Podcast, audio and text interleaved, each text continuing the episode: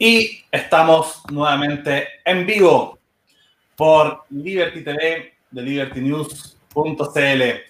Hoy día vamos a estar hablando tremendos temas con una gran invitada. Pero antes voy a presentar a, nuestro panel porque nos acompañan de todas partes del mundo. Estamos en este momento transmitiendo desde cuatro de los cinco continentes, eh, Europa, Asia, Oceanía y América. Eh, nos acompaña Isadora Reynolds, eh, que está en este momento de noche con su vinito, 12 de la noche por allá, eh, está haciendo su doctorado en lingüística en Melbourne. Nos acompaña también conduciendo, como siempre, Beatriz Sotomayor en Santiago de Chile, psicóloga de la Universidad Católica, em, feminista liberal. Bueno, todo, acá, o la mayoría, somos medio em, eh, divulgadores de, tanto del liberalismo cultural como también eh, promotores del poliamor. Así que bueno, nos acompaña también desde Taiwán, eh, Zhou Formazábal, Soulanda, novelista, está estudiando neurociencia en Taiwán en este momento, así que nos acompaña, bueno, eh, promotor y también del transhumanismo fuerte en nuestro país. Y nuestra invitada principal, la ama y señora, ¿cierto?, de este programa hoy día, Sofía Rincón. Encantada, muchas gracias. Para los que no conozcan a Sofía Rincón, ella es una artista performática, así que vamos a hablar de arte. Yo creo que vamos a partir hablando de estética arte, ¿cierto? Eh, ha sido una, fue una de las voces en España en su momento, ¿cierto? Contra lo que se llamaba, lo que se llamó de alguna manera el, el feminismo hegemónico, que quizás lo conocemos acá como feminismo radical o feminismo populista cuarta ola. Eh, quizás de alguna forma muchos de sus argumentos son similares a los del feminismo liberal más crítico, de este feminismo radical. Eh, al mismo tiempo, bueno, es, practicante del BDSM, ¿cierto? En su rol de, dominatrix.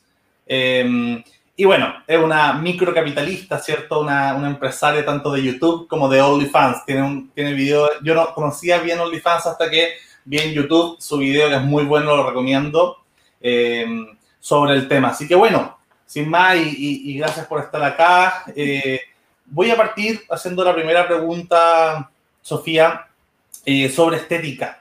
Uh -huh. Porque de alguna forma, bueno, tú generalmente en tus videos haces análisis de cine, lo conectas con el transhumanismo, lo conectas con el BDSM, y son dos temas que parecen eh, intuitivamente no conectados. Acá justamente a, a, a, los cuatro panelistas nos conectan ambas, ambas cosas estéticamente, pero, pero más lo pensábamos más bien como una casualidad quizá. Eh, entonces, de alguna manera, este primer acercamiento desde el arte, desde la estética, nosotros subíamos justamente hace poquito una columna que hablaba de que habían dos quizás visiones estéticas iniciales que conectan con el deseo. Por una parte, los estímulos supernormales, ¿cierto? Que son los excesos, que es quizás la, la perversión, eh, que es como mostrar más allá de lo, que, de, de, de lo posible muchas veces. Subía eh, estos días un video sobre, sobre juegos porno 3D que, que, que lleva a lo imposible, ¿cierto? Cierta estética. El capitalismo usa mucho esta estética en el marketing, ¿cierto? Como mostrarte cosas. Me, lo imagino con neón, ¿cierto? Con harta, con harta cosa que estimula nuestro sentido. Y por otra parte, lo contrario, el erotismo, que es un poco, ¿cierto? La sublimación de lo simbólico, que es mostrar poquito, ¿cierto? Más, más bien una escena en blanco y negro, ¿cierto? Más, más, más en cámara lenta. De alguna forma, esta, esta visión estética, porque he visto que en tus videos tienes, usan las dos en, en, distint, en distintos momentos. Eh, ¿Cómo conectas tú esta, esta idea del, de, del, erotismo, la perversión, con el arte? A ver, eh, bueno, el grueso de mi negocio, de hecho, proviene de las sesiones de dominación física que hago. Estoy especializada en anulación mental y actualmente estoy estudiando hipnosis. Entonces, eh, la cosa es, realmente el erotismo y la perversión no están separados. Es decir, no es que el erotismo sea sublime y la perversión un exceso. Eh, el erotismo, por así decirlo, eh, yo muchas veces cuando lo veo en películas, eh, cuando veo como en muchas películas intentan llevar a cabo escenas eróticas, digamos lo que se entiende por erótico es lo no explícito, lo limpio, como una especie de sexo limpio, lo veo más como un wannabe de personas que no saben lo que es el sexo, que no saben tener relaciones sexuales, pero que pretenden darles a las relaciones sexuales un cariz que no es sexual. Es decir, pretenden Em, muchas veces en el cine otorgar un estatus más alto al sexo en base a quitarle su carga sexual, lo cual es contradictorio. Entonces, eh, vemos, por ejemplo, películas como, eh, por ejemplo, las películas de Gaspar Noé, podemos ver sexo explícito, muy explícito, incluso hay una película en la que estamos viendo un fisting en una de las escenas, eh, y sin embargo, está cargado de, una estética absoluta. Es decir, no son cosas que es que estén desligadas las unas con las otras, sino la perversión, a mi ver, es honesta. Es decir, lo erótico está muy bien para el flirteo, digamos, para ese momento ¿no? de estar conociendo a una persona, cosas por el estilo. Pero si nos vamos a el sexo, mm, el sexo de gente que explora, que, tiene una vida sexual muy amplia, em, eh, la gente con vida sexual amplia, el erotismo se le queda muy corto. Porque quiero decir, em, eh, son dos mundos distintos. Es decir, tú, por ejemplo, en una, en una situación normal con una pareja, lo normal habitualmente es que hacer un trío sea un acontecimiento eh, dentro del mundo del sexo, de la gente que estamos metidas en el sexo, em, de nuestras, que nuestra vida de alguna manera gira en torno al sexo, tanto en el ámbito privado como eh, en muchos casos en el ámbito profesional también. Eh, digamos que buscamos un nivel de exploración sexual tan grande que es que mm, un trío es como el primer escalón con una pareja, casi. Eh, eh, es, una cosa, ¿sabes? Entonces, claro, yo cuando veo escenas de sexo en las películas que son como muy eh, sublimes, nada, nada sucias, lo que pienso es, jolín, qué falso, que el sexo no es así. El sexo es, el sexo es olor también. Quiero decir, cuando entras en una habitación en la que dos personas acaban de tener sexo de verdad, o sea, sexo, sexo, hay está cargado el ambiente, huele, eh, la gente suda, eh, hay fluidos, em, eh, no solamente fluidos vaginales o semen o sudor, sino, yo qué sé, si te haces una lluvia dorada sobre alguien, yo a los esclavos les hago lluvia dorada, ¿sabes? Entonces, claro, eso son esas cosas, pero también eh, aparte de, ese factor sucio, por así decirlo, de los fluidos, está también el factor de que no estamos hablando de, eh, por ejemplo, para llegar al orgasmo, imagínate sexo vainilla, es que ni siquiera te estoy hablando de sexo sadomasoquista. En el sexo vainilla, eh, si tú quieres masturbar a una persona, no es como en las películas que tienes que, pues, que todo va como la seda, como si fuera solo, ¿no? Normalmente hay que insistir. Eh, hasta que esa persona se corre. Con lo cual, no estamos hablando de un ritmo liviano, sublime. Digamos, la sublimidad no radica en quitar la carga sexual al sexo. La sublimidad radica en la propia suciedad del sexo. O sea, es, el, eh, es, la suciedad del sexo lo que lo hace bonito. Eh, lo otro es, es irreal. Entonces yo, la estética, por ejemplo, cuando aparece Cronenberg, que, es, que, lo adoro, por ejemplo, una de las cosas que me encantó de Crash es que eh, estamos hablando de personas que tienen fetiche por los automóviles y que hacen locuras tipo tener accidentes de tráfico para vivir la experiencia sexual del coche. Y, en esa, y esas personas, claro, lógicamente pues tienen cicatrices.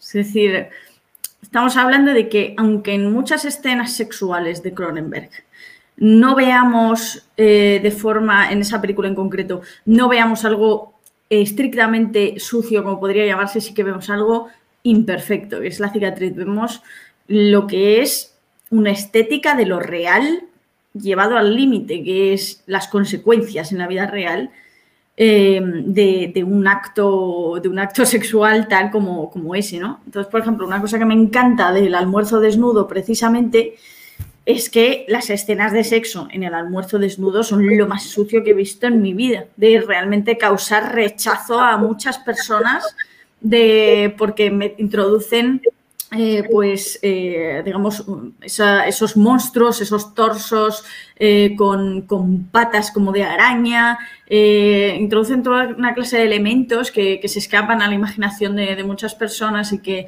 no conciben que eso tenga cabida en, en una cuestión sexual, ¿no?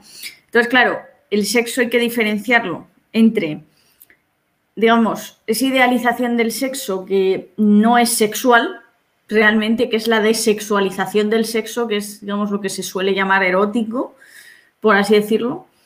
Eh, sí. Sí, sí. Para pasarle la, la, ¿qué dice? Perdón, ¿eh? La, como decía Woody Allen, el sexo solo sucio si se hace bien, ¿cierto? Tenía esta, esta Totalmente de acuerdo. Sí, que, o sea, no, era, no, era, mi intención interrumpir, para nada. Eh, estaba pensando con lo que estabas hablando sobre el erotismo al, eh, manifestarse de una manera de sacar el sexo del sexo y ser un poco irreal. Quería pasar directamente a la industria de la pornografía y el hecho de que a fin de cuentas todas esas escenas están un poco, eh, son artificiales y también manifiestan ciertas cosas que ciertas personas quieren ver. A tu parecer, ¿te parece que, el porno también ha eh, influido en una eh, idea irreal de lo que el sexo tiene que ser? Y hablo mucho, y no exclusivamente, pero de hombres que esperan ciertos actos y esperan ciertas reacciones de las mujeres, o mujeres que creen que tienen que ser, eh, estoy súper binaria en esta, en esta pregunta, pero mujeres que tienen que ser la actriz porno y, ponerle todo porque o si no el otro no va a disfrutar. ¿Te parece que esa como visión aséptica del sexo que de repente ha tenido la industria de la pornografía ha creado expectaciones irreales sobre lo que tiene que ser el sexo? A ver, por un lado te diré, en la pornografía sí, evidentemente es falso, quiero decir, lo que está viendo, pues, eh, salvo el acto sexual en sí mismo, que es real, eh, pues muchas veces los gemidos, las expresiones tal, pueden ser muy falsas. Eh, pero está, por eso se llaman actores y actrices porno, o se llaman así por algo, ¿no? Porque quiero decir, lo que busca el porno es poder, el porno, digamos, con personas reales, porque es diferente el porno con personas reales del porno con animación. Estamos entrando en dos mundos diferentes, pero en el mundo, en el porno con personas reales, eh, lo que se espera eh, es representar fantasías sexuales que la gente que lo ve, pues puede, normalmente sabe que esas cosas, pues eh, se trata de una situación que se lleva a cabo eh, digamos, de forma fingida, por ejemplo, imagínate la simulación de una violación. Esa violación no es real, sino que se simula de esa manera eh, porque forma parte de una fantasía sexual y que esa chica pues se está recibiendo para hacer real, más que nada porque es una simulación, no es una violación real, ¿no? Hay una gran diferencia. Entonces, ¿qué pasa con el tema de la idealización del porno? Es una muy buena pregunta. Vamos a ver. Es cierto que hay mucha gente que tiene falsas expectativas porque creen que el sexo no hay que trabajarlo. Pero también se equivoca la gente que cree que las películas porno ponen cosas que no son reales. Si tú quieres que tu vida sexual sea una película porno, es perfectamente posible. Es perfectamente posible. Porque, vamos a ver, yo he hecho tríos, yo he hecho orgías, yo he hecho de todo. Cosas que aparecen en películas porno. Lo he hecho sin ningún problema. Son cosas reales. o sea, eso se puede hacer en la vida real. Puedes hacer muchas cosas en la vida real. Lo que pasa es que, por ejemplo, normalmente cuando tú tienes eh, relaciones sexuales, eh, del tipo que sea, pues eh, normalmente las haces, tienes como un grupo de personas con el que lo sueles hacer con frecuencia y luego gente externa a ese grupo que de vez en cuando tal. ¿Por qué? Pues porque esa clase de cosas, si quieres llevarlas a cabo, O bien tienes que tener al lado personas que estén dispuestas a explorar contigo y a trabajar esos aspectos sexuales, o tienes que buscar a gente que ya es veterana en el tema. Si tú te, acuestas con una persona esperando que por ciencia infusa eh, disfrute el sexo como lo hace una actriz porno, ¿sabes? Y que tenga y que sepa moverse, que sepa gemir, tal, porque no son cosas que se hagan fingiendo, pensando en, ay, a ver cómo le hago a disfrutar. No, es, es, una cosa mutua. Es decir, es una, estás incrementando, digamos, el teatro sexual para que todo vaya increciendo. O sea, no es, no es fingir por, por, digamos, por contentar a un tercero. No tiene nada que ver con eso. Es una forma de vivir el sexo, ¿no? Entonces, claro, se equivocan tanto las personas que esperan por ciencia infusa que, de pronto una tía que acaban de conocer sea una actriz porno, es que no tiene ningún sentido. Es, ridículo esperar eso, a menos que, o sea, por lo menos dilo o busca dentro de un grupo de gente que sabes que hay personas con tus mismas eh, necesidades sexuales o exigencias sexuales, ¿vale? Y dos, eh, también se equivoca la gente que dice que esas cosas no existen en la vida real. O sea, se, equivocan a ambas partes. Eh, a mí me gusta mucho que, no sé, el desarrollo de la tecnología ha bajado, por ejemplo, nosotros estamos haciendo un streaming, algo que antes, si no fuéramos un canal de televisión en serio, no hubiéramos podido hacer. Ahora lo podemos hacer cada uno en nuestra casa. Y eso ha significado que las actrices porno, la industria del sexo, haya tenido que ir eliminando intermediarios. Y eso lo que yo veo también es que implica que las personas que trabajan en la industria han empezado a tener una voz más directa, no intermediada por el productor o por el espacio que le den en el diario o por quien entrevista en el matinal. Pueden hablar directamente y pueden hablar por horas si quieren, sin, sin tener que... Y eso, eh, entonces, y eso abre espacio porque, eh, eh, digamos, también eh, no solamente es interesante porque, porque muchos son extremadamente inteligentes y tienen cosas que de verdad vale la pena decir, más allá de derecho a expresarse a cualquier persona. Como tú, que te encuentro francamente brillante. gracias. sino también porque resulta que, como decía Virginie, no, no, lo estoy pronunciando como en las pelotas, pero Virginie Despentes que el, deseo es el punto ciego de la razón. Uno se da cuenta que algo te excita, pero no tienes idea por qué. Y, y, sobre enfrentarse a este tema de la sociedad eh, va, muy contra la educación. A las mujeres no... A mí me educaron para ser limpia, para oler bien, y etcétera, etcétera. Entonces, eh, digamos, esto del ángel del hogar que, que perfuma las superficies, con esta eh, con la idea del sexo que en realidad huele, porque obvio, todos los seres humanos olemos, eh, es difícil de, es una realidad, es, como uno, nos empiezan a comportamentalizar. Entonces, digamos, esta idea, lo que se piensa, lo que tú estás haciendo cuando hablas, eh, cuando le das como análisis al, al, deseo, al por qué vemos esto, por qué nos, nos pasan cosas, por qué nos deja pegados algo que esto no va conmigo, esto no me representa, yo no soy así, pero aún así esto me fascina.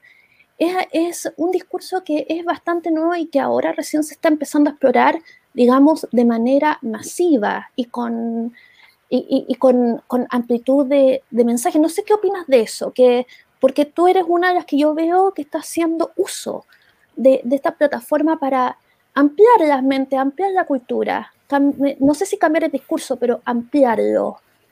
Eh, ¿Qué opinas tú? A ver, eh, bueno, gracias primero. y vamos a ver, lo que intento realmente no es tanto dar un discurso o decirle a la gente que tiene que pensar tal o cual cosa, sino explicarle a la gente lo que es el sexo de verdad. Porque cuando yo escucho cosas, como por ejemplo eh, que los hombres contratan servicios sexuales porque tienen que descargar, lo primero que pienso es, si piensas que una persona va a gastarse un dinero eh, en un profesional de un ámbito, única y exclusivamente por algo que podría solucionar con su mano, no sabes follar, no sabes lo que es follar. Hace gracia, pero es real. Quiero decir, no sabes. O sea, evidentemente habrá un porcentaje de, hombres que, lo hagan por descargar, evidentemente, pues como todo. Pero hay muchas necesidades detrás de, una contratación sexual. Es decir, a mí no me pagan por dar latigazos, ¿sabes? A mí no me pagan por, eh, por venga, ponte ahí que te doy un rato y, bueno, ¿cuánto has pagado esto? Venga, no funciona así. Yo para poder hacer mi trabajo, primero tengo que introducir a esa persona en un estado alterado de conciencia y después de introducirle en un estado alterado de conciencia, que eso no es fácil y eso no se hace a base de insultar y pegar, sino que, es, hay, que hay que utilizar otra clase de mecanismos. Después de eso, entonces ya vienen los castigos y demás, ¿vale? Pero eh, mm, por ejemplo, lo que se suele decir con los esclavos es que son eh, enfermos que necesitan cosas chungas para, para poder llegar al clímax. No, es que es gente que necesita cosas un poco más elaboradas, digamos, para, eh, para tener unas satisfacciones sexuales, que son diferentes formas de sexo. Es decir, el sexo vainilla es diferente del sexo del BDSM y es diferente del tantra. Son formas diferentes de vivir la sexualidad. Entonces, ¿qué pasa? Eh, la comunidad sexual, la gente que somos, por así decirlo, pervertidos, kinkis, eh, que estamos dentro del mundo del sexo, eh, somos personas que es que sabemos de todo. hay un mundo paralelo a la vida real, que es el mundo sexual, en el que ni te imaginas quién está ahí. No sabes la gente a la que te vas a encontrar ahí. Eh, y hay normalmente una situación de muy buen ambiente y muy buen rollo entre todos nosotros, precisamente porque es como en la vida real, eh, somos fulanito, menganito, tal. Aquí somos libres y podemos realmente eh, explorar nuestra sexualidad y explorar la sexualidad, ¿qué significa? Explorar tus vergüenzas. Porque eso de que, eso que dice Virginia Despentes de eh, que el deseo es donde la razón termina, eso no es de todo cierto.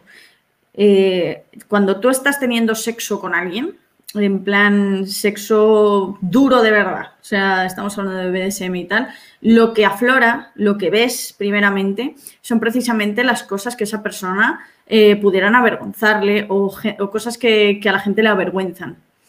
Eh, de ahí que el rol, que hay un rol dominante y otro sumiso. Esas cosas no significa que estén ahí porque esa persona tenga un problema y tenga que expiarlo. Hay gente que lo usa para eso, pero no tiene por qué. Tú puedes, de hecho, un estadio bastante avanzado del sadomasoquismo es cuando puedes eh, estar en cualquier rol perfectamente, ¿sabes? Cuando ya has superado, digamos, determinados estadios mentales, ya tienes cierto control mental que te permite introducirte en cualquier rol.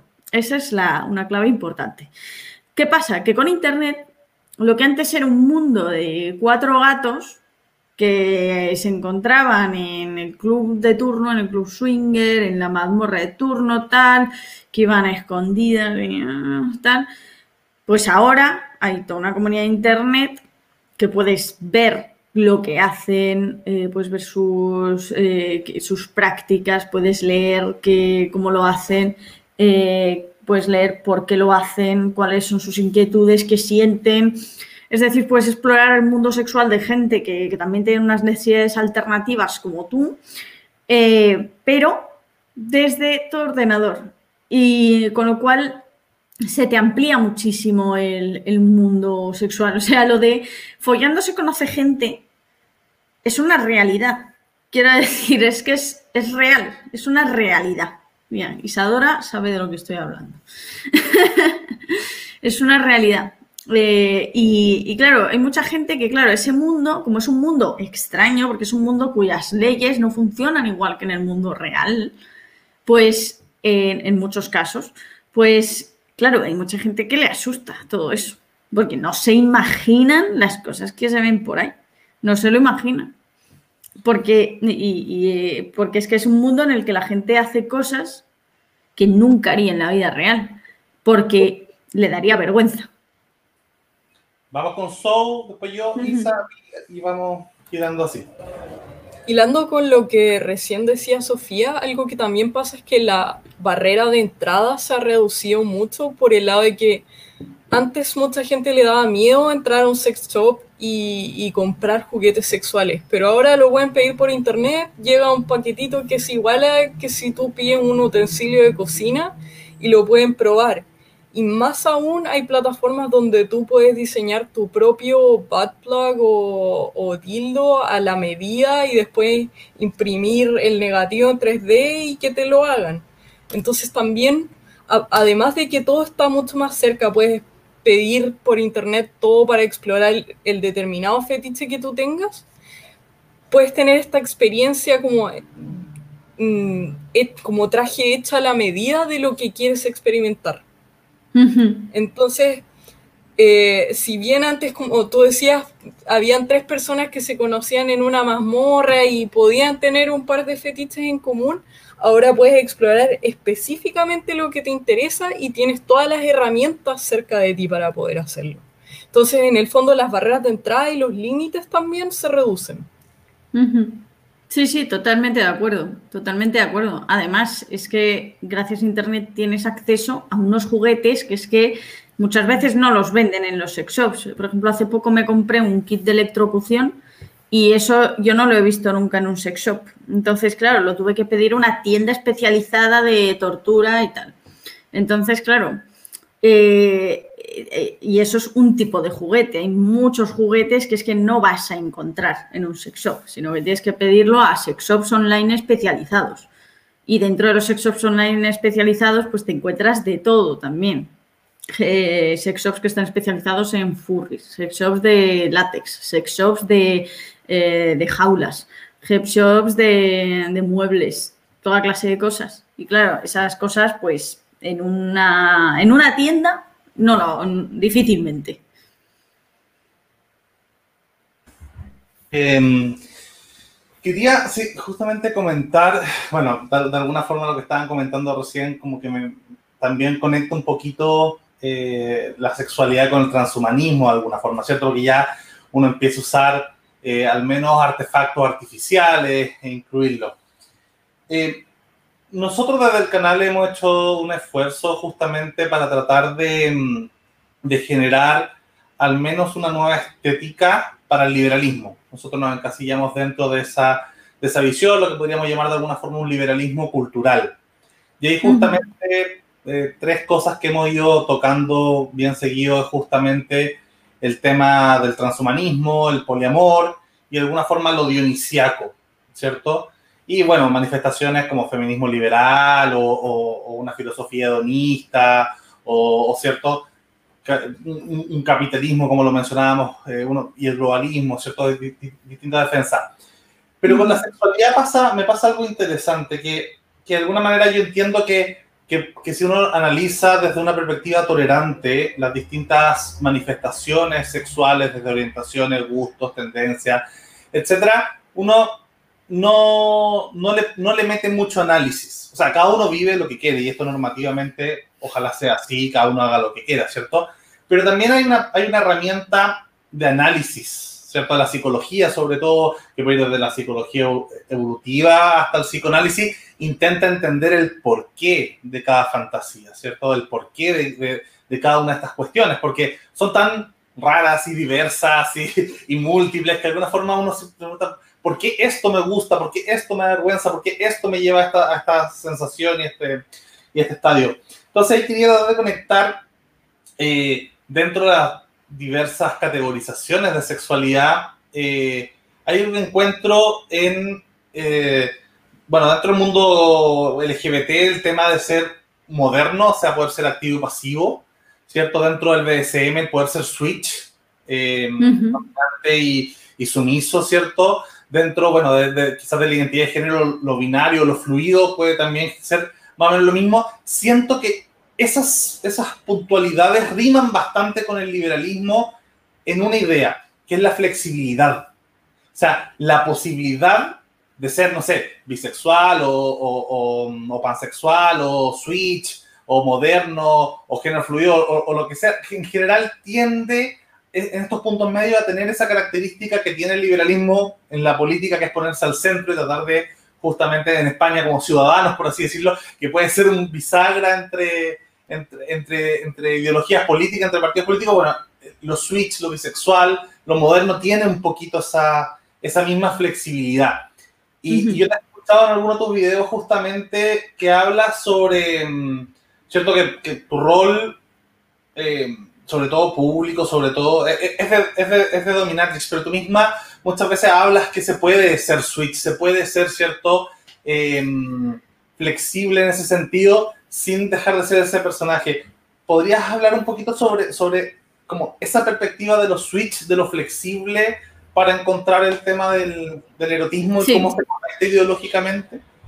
Sí, a ver, por un lado, respecto a, primero respecto a las cuestiones de orientaciones sexuales, que aquí voy a ser más breve, digamos que yo distingo entre las personas que tienen una orientación sexual definida, tipo heterosexuales, bisexuales, pansexuales, homosexuales, lo que sea, y luego estamos, pues la gente que somos kinkis, viciosos, digamos, así decirlo, como se nos ha llamado siempre, que tienes una orientación sexual, eh, una tendencia, pero mm, quiero decir, hasta que se te presente una experiencia sexual que, ahí te da igual lo que seas en la vida real, porque dices, vamos a probar. Eh, por ejemplo, eh, de hecho, mira, mm, existen orientaciones sexuales en las que hay una exploración eh, de otras orientaciones sexuales y no por ello dejas de tener esa orientación sexual. Por ejemplo, puede ser heterosexual y que te guste la homosexualidad forzada, que es una práctica que se hace en BDSM, en la que le obligas a un esclavo a chupársela a un hombre. Entonces, claro, ese, ese esclavo no es que le gusten los hombres. Lo que pasa es que encuentra tan humillante que le estés obligando a chupársela a un hombre que, por eso le excita. Ese tío sigue siendo heterosexual. Lo que pasa es que esa práctica eh, le, eh, le, excita porque supone pues una humillación. Lo mismo también en casos, en muchos casos, pues, por ejemplo, también hay heterosexualidad forzada, ¿sabes? Hay, son, son prácticas sexuales que ponen en entredicho, digamos, esta especie de eh, maniqueísmo de género que, que, hay, ¿no? Pero bueno, respecto a los switch, dentro del mundo del BDSM hay corrientes, en, desgraciadamente, a mi ver, de gente que piensa que ser dominante o ser sumiso son como categorías indisolubles y que el buen dominante tiene que ser de esta forma y el, buen sumiso tiene que ser de esta otra. Eh, realmente, el BDSM tiene varias fases de exploración. Cuando tú te metes en el BDSM, durante los primeros estadios, durante probablemente los primeros meses o años, vas a tener una expiación de ti mismo, porque en el BDSM eh, es, una, son prácticas sexuales complicadas porque te ves a ti mismo sin filtros. Es decir, todo lo malo, todo lo que detestes de ti, todo lo, que, todo lo malo que tengas, lo vas a ver de forma completamente nítida. Es decir, no vas a poder justificarlo, sino que lo vas a ver literalmente. Porque eh, cuando tú humillas a una persona, pues lo humillas en aquello que realmente le resulta humillante. Entonces, por eso encuentras en el BDSM gente que es muy, muy, muy, muy racional. Y gente que está, eh, que tiene mucho autocontrol. Precisamente porque en el BDSM mm, lo que se cultiva es un control mental propio, total, porque te tienes que enfrentar a ti mismo. Entonces, cuando pasas ese estadio, llegas a un estadio en el que ya puedes explorar en el rol opuesto que has tenido hasta ahora. Y entonces, claro, eh, eso te hace crecer más, porque te hace entender muchas cosas. Es decir, tú no puedes esperar ser un buen dominante si no exploras también la parte sumisa, porque es que necesitas entender eh, qué se siente ahí y necesitas eh, conocer ciertos mecanismos mentales, que es que si no, mm, mira, el otro día, por ejemplo, estaba electrocutando un esclavo y eh, claro, él era la primera vez a la que, la que, le electrocutaban. Y entonces eh, puse, recuerdo, el, aparatito en el número 2, de 10 números en el número 2 y el tipo estaba eh, ¿sabes? Que era el límite suyo, el número dos. Entonces, como ya cuando acabamos la sesión y tal, me lo pongo yo. Y le digo, ¿qué número crees que puedo? Y giré la ruedecita, yo podía en el 6. Quiero decir, y así, ¿sabes? y el tío dijo, joder, tío, ¿cómo puede ser? ¿Sabes? Porque yo tengo mucha exploración, yo, auto, yo, yo me autoexploro, exploro constantemente, porque me gusta estudiar el sexo. Es decir, yo el sexo lo veo como mi campo de estudio, no lo veo como eh, simplemente mi hobby, es todo. O sea, yo lo pienso eh, del mismo modo que un pintor te va a identificar todo eh, desde el punto de vista de la pintura. Yo todo lo veo desde el punto de vista de la dominación y demás, porque es que es mi pasión absoluta. Entonces, claro, mm, cuanto, eh, cuanto más exploras, más sabes. Y después, de hecho, la gente ya, te estoy hablando veteranos que, que llevan sus 10, 20 años en el BDSM, yo todavía no llevo tanto, así que no he llegado a ese estadio, pero conozco mucha gente que ha llegado ahí y lo que te encuentras con esas personas es brutal, porque estamos hablando de personas que es que no es simplemente que sepan explorar cualquier rol, es que entran inmediatamente en el subspace. Normalmente el subspace, el subspace cuesta, cuesta entrar ahí dentro. Por eso existimos personas que nos dedicamos a introducir a personas ahí dentro, porque la gente no sabe entrar. Entonces, claro, esta gente de pronto que ellos mismos así entran solos eh, porque tienen tal dominio mental que es que eh, es increíble. O sea, también te encuentras gente.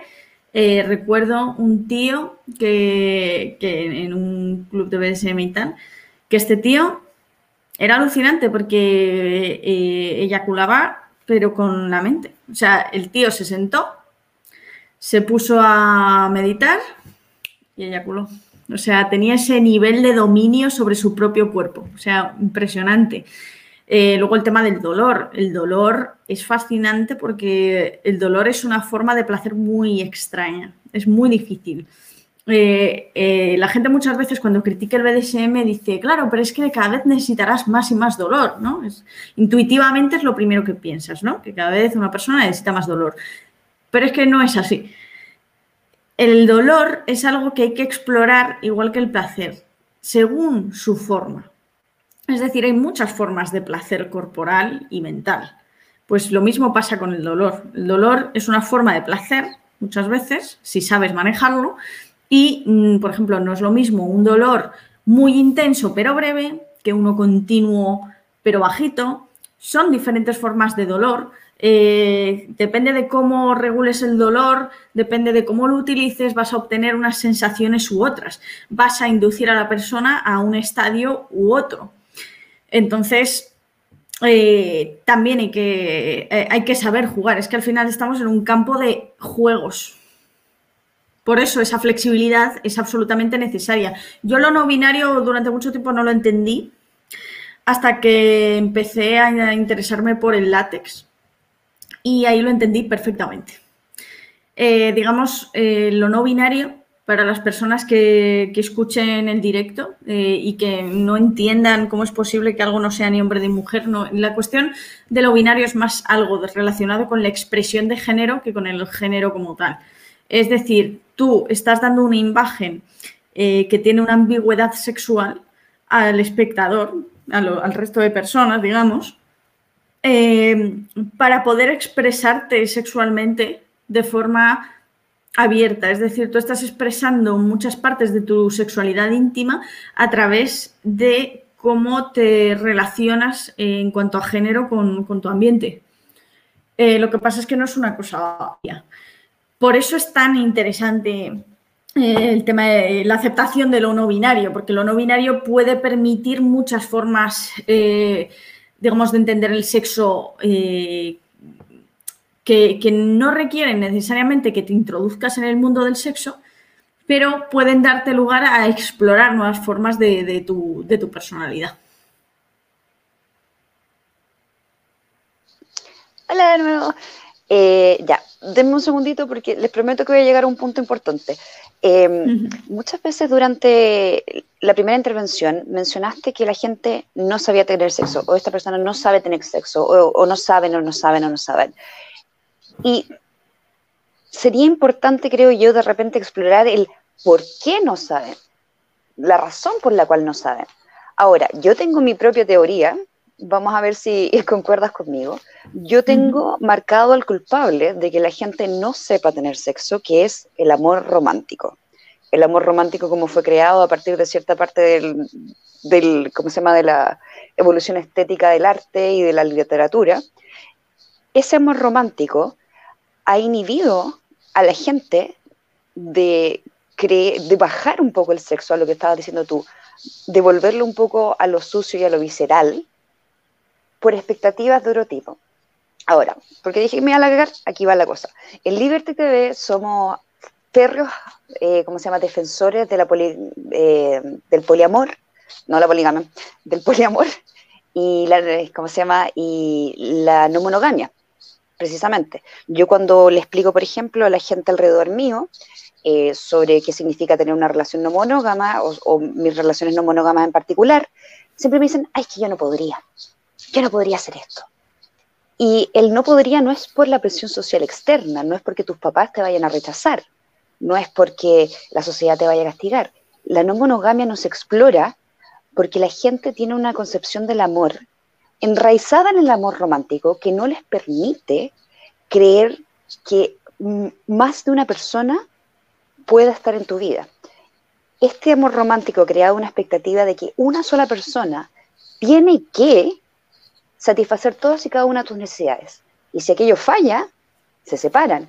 Y eso ah, en estas últimas décadas ha surgido que simplemente se ha convertido en monogamias sucesivas. Porque nadie hasta ahora, nadie se casa para siempre hoy en día. Pero sí se insiste en esta monogamia y yo creo que es precisamente porque hay una expectativa de que una persona tiene que satisfacer todas tus necesidades y esto no solo deriva en que la no monogamia o el, o el poliamor, como nosotros hemos tratado de defender, no sea aceptado no, no, socialmente, sino por la gente, de no creer que ellos pueden entrar en relaciones no monógamas, al dejar de lado la concepción del amor romántico. Y yo creo que, corrígeme si me equivoco, esta es mi teoría, de que una de las razones por las cuales la gente no sabe tener sexo es porque no se atreve a explorar precisamente por las expectativas que genera el amor romántico. No sé cuál será tu opinión. Pues, a ver, en parte estoy de acuerdo, pero luego te lo voy a dar la vuelta. A ver, estoy de acuerdo en que la gente tiene unas expectativas irreales de la vida y del sexo. Es decir, esperan estar con una pareja y no cambiar su forma de tener sexo en 30 años. Pues obviamente eso va a acabar en divorcio, a menos que ambas personas sean asexuales o tengan una libido tan baja o unas necesidades sexuales tan bajas que puedan conformarse con una vida sexual, digamos, monótona, ¿vale? Pero no es lo normal, o sea, lo normal no es, no es eso. Entonces, eh, sí, creo que hay mucha gente que es que también ve el sexo y la pareja de una forma muy egoísta. Eh, porque, vamos a ver, en lugar de basar eh, su, digamos, considerar una pareja, te estaba hablando ahora, por eso te digo lo de darle la vuelta. De, imagínate, en lugar de, pensar en su pareja monógama como una persona que es, por así decirlo, un compañero de vida para siempre, que, eso realmente es romántico, es precioso, ¿no? y con el que explorar nuevas formas sexuales y demás. es decir, estamos planteando una cosa que es un fondo monógamo a, nivel sentimental, pero eh, que conlleva pues que de vez en cuando o, con más frecuencia, lo que sea, pero que hay una exploración con terceras personas. Claro, esto mucha gente no lo entiende porque basan su pareja, basan el hecho de tener una pareja en la exclusividad sexual y no en lo que realmente tiene importancia en una pareja, que es la ayuda mutua, el amor y otra clase de cosas. Entonces, eh, por ejemplo, en mi caso, yo soy incapaz de tener una relación poliamorosa porque no soy capaz de, volcarme como me vuelco en una pareja en más de una persona. Hay gente que, es así, yo no puedo. Por falta de tiempo, no tengo tiempo para casi nada, imagínate para tener más de una pareja. Pues, eh, y tampoco a nivel emocional eh, me satisface, porque es que no, eh, sencillamente no, no es mi rol. Pero eh, sí que entiendo que haya mucha gente que sí que pueda llevarlo a cabo y que sí que lo haga. Me parece, vamos, me parece complicado porque al fin y al cabo cualquier relación que no sea estricta, estricta, estrictamente monógama eh, conlleva eh, una el trabajo, un, trabajo muy grande en cuestiones de como los celos y cosas de estas. Mucha logística. Sí, sí, sí. O sea, lo entiendo, sí. Y vamos, pero es que es como todo. Quiero decir, eh, si tú eres, digamos, monógamo, sentimental, eh, polígamo sexual, por, así decirlo, mm, o, digamos, polisexual, pero monógamo, ¿vale? Eh, también tienes mucho trabajo por delante, ¿sabes? Quiero decir, de otro tipo, pero vamos, lo hay. La cosa es que sí, la gente tiene miedo a explorar sexualmente porque piensan, ay, es que si se acuesta con otra va a preferirla, no sé qué, tal. Pues, joder, yo pienso, vamos a ver. Mm, precisamente el no cortarle las alas a una persona, ¿sabes? Que luego cada pareja tiene sus reglas, ¿sabes? Porque obviamente pues hay parejas a las que no les hace gracia que eh, la otra persona pues folle por su cuenta, ¿vale?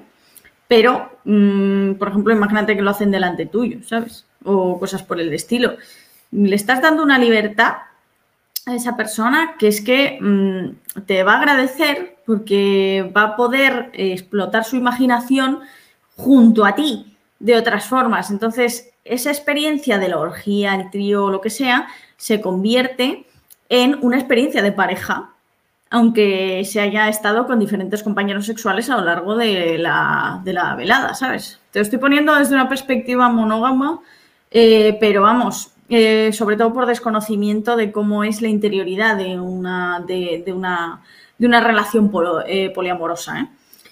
Y, pero vamos, sí, o sea, creo que hay demasiada idealización y tontería. Mucha, y, pero luego, por ejemplo, por el otro lado, en plan, también personas que, que no están preparadas para algo así, porque hay mucha gente que no está preparada para algo así, porque requiere que, requiere que seas muy consciente de que el sexo es un campo de disfrute y no un campo de premios. De, vale, pues si te portas bien, te doy un premio y, ¿sabes? Eh, entonces, claro, hay mucha gente que no está preparada para eso. Entonces, mm, probablemente a estas personas, eh, si les haces terapia de choque y les llevas una orgía, o las cosas saldrán muy bien y, les cambiarás la vida, la bien, o las cosas saldrán muy mal y se rayarán y tendrán problemas en plan sentirse mal y cosas por el estilo. Eh, yo, por ejemplo, durante muchos años, pues mm, tuve problemas de aceptación de mi identidad, eh, porque pues porque no aceptaba que, me gustara el sadomasoquismo. Era una cosa que es que yo intentaba eh, por todos los medios que dejara de gustarme. Spoiler, no sirvió. Pero vamos, creo que es al final siempre autoaceptación de la persona. La libertad es difícil. Quiero decir, tanto ejercerla como, eh, como compartirla. Es algo difícil. Requiere que la gente abra mucho su mente y que estén muy abiertos a otras formas de pensar y de sentir.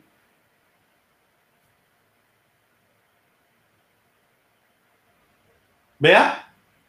Para, seguir el, círculo. Yo la, verdad, eh, mira que escuchar sobre todo, pero tengo que decir que tengo una nueva meta en la vida, crear un espacio en el que yo pueda empezar las conversaciones como, mira, ¿te gustan las patatas? Porque bueno, el otro día estaba yo electrocutando un esclavo y pensé, directamente voy a meter, voy a meter eso ahí. Eso, eso para mí es un martes literal.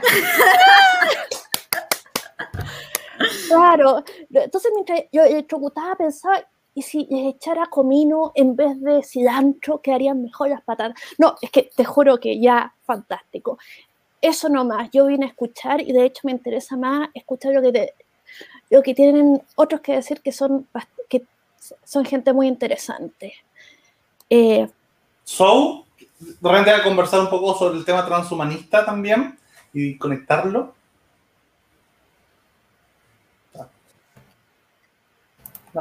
Eh, anteriormente, Lucas mencionó los superestímulos y también eh, conectó el erotismo con la pobreza de estímulos.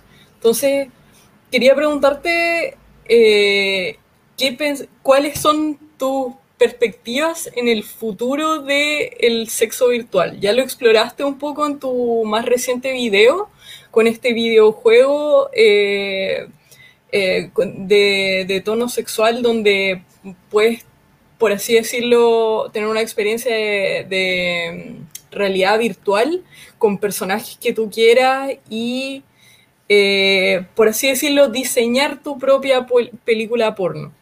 Pero eh, te preguntaba cuál es, primero, lo que tú crees que pueda ser logrado y dos, te puedes ir con toda la creatividad posible de lo que te gustaría que existiera. Por ejemplo, yo me acuerdo que en el manga de eh, um, Standalone Complex, ah, Ghost in the Shell, eh, había un aparato donde la gente se podía conectar, eh, podía conectar su cerebro y podían tener una experiencia sexual virtual, pero a la vez sentirlo, porque en el fondo conectaban sus terminales nerviosos. Eh, primero, ¿qué crees que va a pasar en los próximos 10 años? ¿Y qué te gustaría que existiera sin las limitaciones físicas posibles? Vale. Eh, a ver, mi próximo vídeo, de hecho, va sobre las inteligencias artificiales dentro del porno. Mm. Eh, que está habiendo un auge ahora mismo de, inteligencias artificiales. Por ahora solo hay una productora seria, seria, seria, pero, mm. pero tiene ya sus siete inteligencias artificiales creadas, en especial una que está muy desarrollada.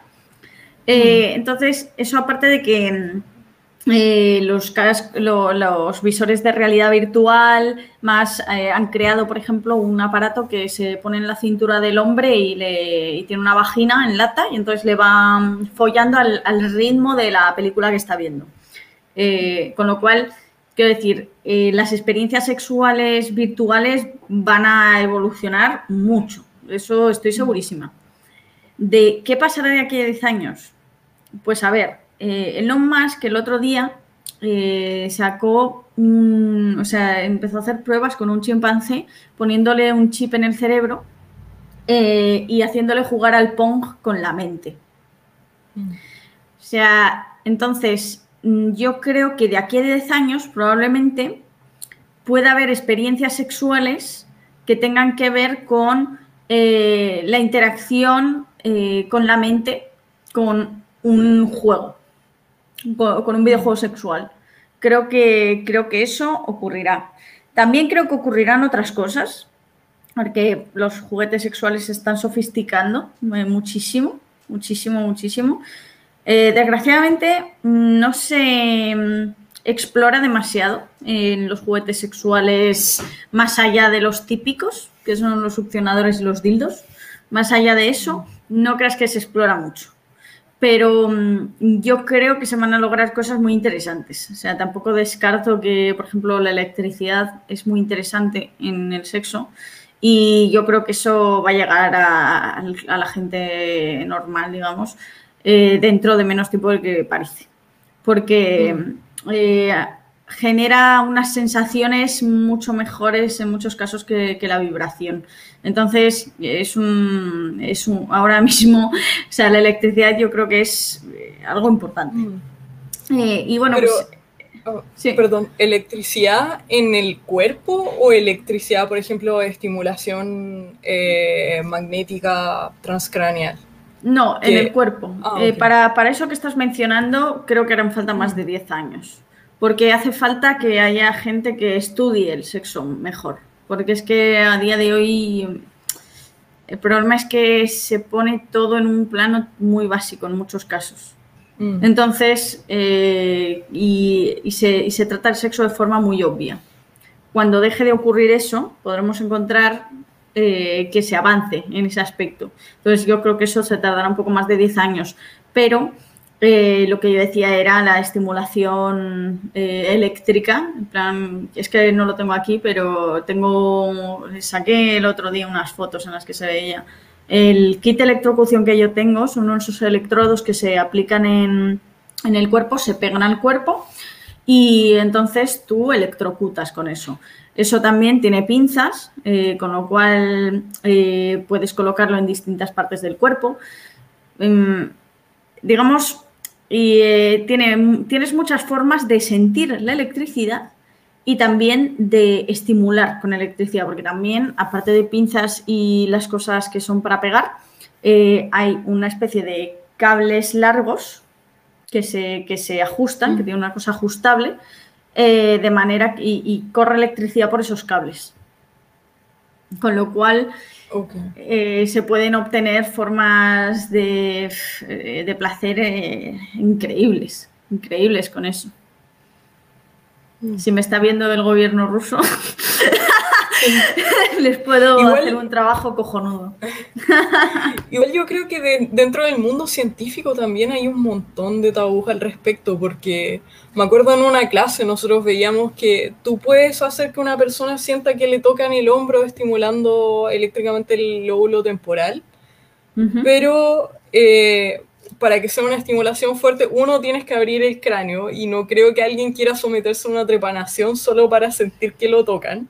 Bueno, eh, alguien encontrarás dentro del mundo. Sí, siempre va a haber alguien. Siempre va a haber alguien. Lo otro, si es transcraneal es leve, pero igual puedes sentirlo en el cuerpo. Y yo decía, ¿cómo no han ocupado esto para algún juguete ¿tienes, ¿Tienes un artículo de eso? Me parece súper interesante. O sea, me lo pasarías, porque es que me parece de verdad súper interesante. Muchísimas gracias. Hay un montón ¿eh? de ilusiones con eso. Que podría ser explotado en el mundo sexual. Pero lo que me pasa es que no hay un puente desde el mundo académico hasta el mundo sexual. Y si tratas de ser un académico que trata de pasar al otro lado, tu carrera terminó como, como científico serio. Qué interesante. quizás tú puedes ser el puente. Joder, qué interesante. Pásame ese puto artículo. Gracias, de verdad.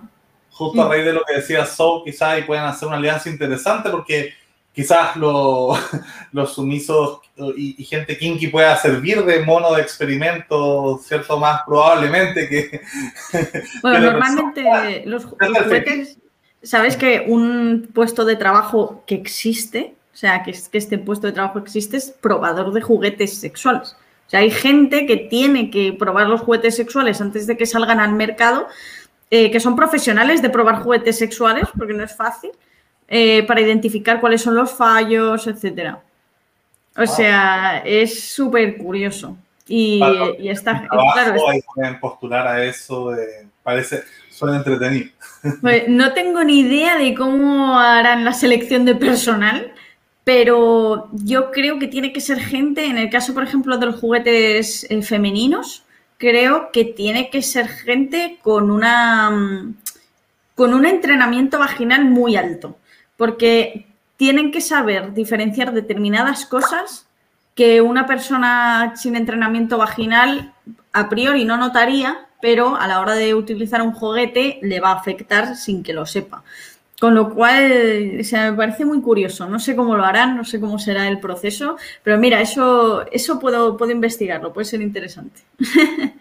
Eh, yo quería hacer una pregunta em, un poquito conectada con la primera que hice, que tenía que ver con el tema de, lo, ¿cierto? de los estímulos, porque para explicarme bien, cuando yo hablaba ¿cierto? De, de, de la sublimación simbólica, más que desexualizar es más bien como eh, mostrar algo sin mostrarlo. Yo creo que hay, mucho de, el, látex, por ejemplo, es eso. Es como no muestro piel, pero estoy mostrando más a través de no mostrar, ¿cierto? Como que eh, Beatriz el otro día decía como eh, te ves más desnudo que si estuvieras desnudo. Entonces era como, era como, como, como interesante, ¿cierto? La minifalda podría ser también un ejemplo que probablemente estimuló mucho la visual de, de las personas que observaban las minifaldas porque mostraba sin mostrar. Entonces, al final era, era, era más sublime, ¿cierto? Estaba pensando como quizás como, como, como contrapartida, no sé, la, la, película de...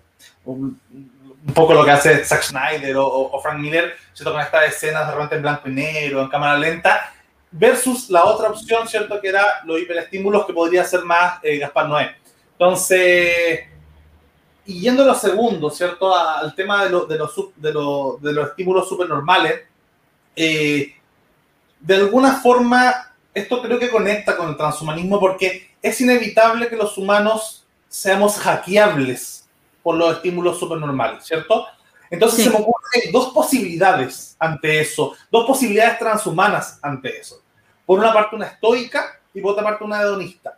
En la parte estoica, alguien, un transhumanista estoico dirá, oye, ¿sabéis qué? Pierdo un montón de energía y tiempo en ser hackeado por los estímulos supernormales. O sea, no sé, McDonald's me muestra una publicidad con luces de neón, ¿cierto? Esta hamburguesa que me encima la foto es falsa porque las reales se ven peor que las, que las falsas, ¿cierto? Entonces, de alguna forma, me voy a hackear para que cuando vea una publicidad de McDonald's no me dé hambre. Me voy a hackear para que el porno, que no sé, no me gusta, eh, no me atraiga. Y así uno se puede hackear hasta, no sé, la, uno se puede volver, se podría volver teóricamente asexual, ¿cierto? Lo que hablábamos offline de, un transhumanismo, que si alguien se quiere cortar una pierna para ponerse una pierna cibernética, también se podría hacer con, la necesidad sexual. O sea, alguien diga, ¿sabes qué? Mi vida romántica y mi vida sexual ha sido un desastre, me voy a hackear para no sentir amor o para no sentir deseo sexual. Eh, o para no sentir hambre innecesaria. O sea, puede haber un camino estoico transhumano. Mm, te propongo, te propongo una cosa.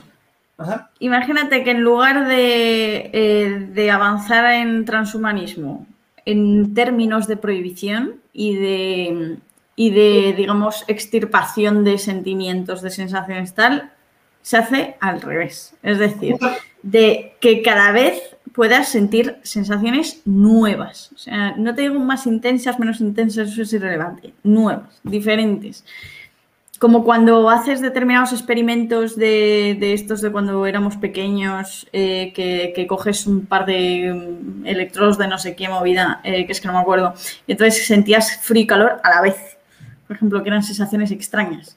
Pues imagínate todo eso llevado al sexo. Es decir, formas diferentes de sentir. Yo es que creo que el transhumanismo precisamente lo que va a conseguir, dentro de muchos cientos de años, es precisamente que las relaciones puedan fluctuar mucho más no que la gente busque extirparse cosas, sino al revés, explorar y explorar y explorar. A eso mismo iba, porque yo creo que ante los estímulos supernormales están las dos opciones, ¿cierto? El transhumanismo estoico y un transhumanismo hedonista, que es muy lo que decías recién, pero también, de alguna forma, eh, más allá de, de, que habrá gente creativa que invente nuevos placeres, como decía Foucault, ¿cierto?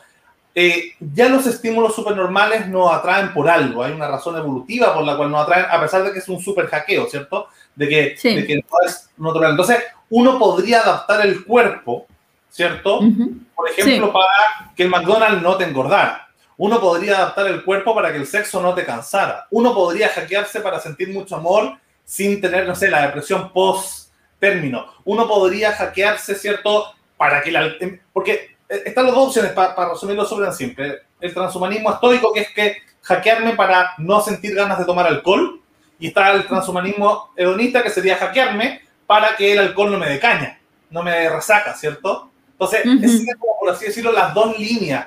Y, y, si finalmente ya hay humanos estoicos, ya, ya hay humanos hedonistas hoy en día sin transhumanismo, cuando se aplica el transhumanismo, se van probablemente a hacer una bifurcación eh, exagerada ¿cierto?, de estas dos tendencias. Y finalmente podrían formarse estas dos culturas transhumanas muy diferentes. Unos que sean básicamente colmenas de robot estoicos, ¿cierto?, eh, eh, sin necesidad, y otros por el mismo, que, que, que, lleven el hedonismo a formas cada vez más extrañas eh, y, que se vaya, ¿cierto?, transhumanizando para ese lado. Entonces, sería interesante ver cómo, esa, cómo esas dos visiones compiten, porque de alguna forma va a haber un momento donde, donde, la, donde la competencia prosigue en cuanto a la cantidad de recursos. Entonces, podemos ver como, como, como dos de esas líneas. Yo creo que ahí con lo que decías tú me respondiste un poquito antes de terminar la pregunta.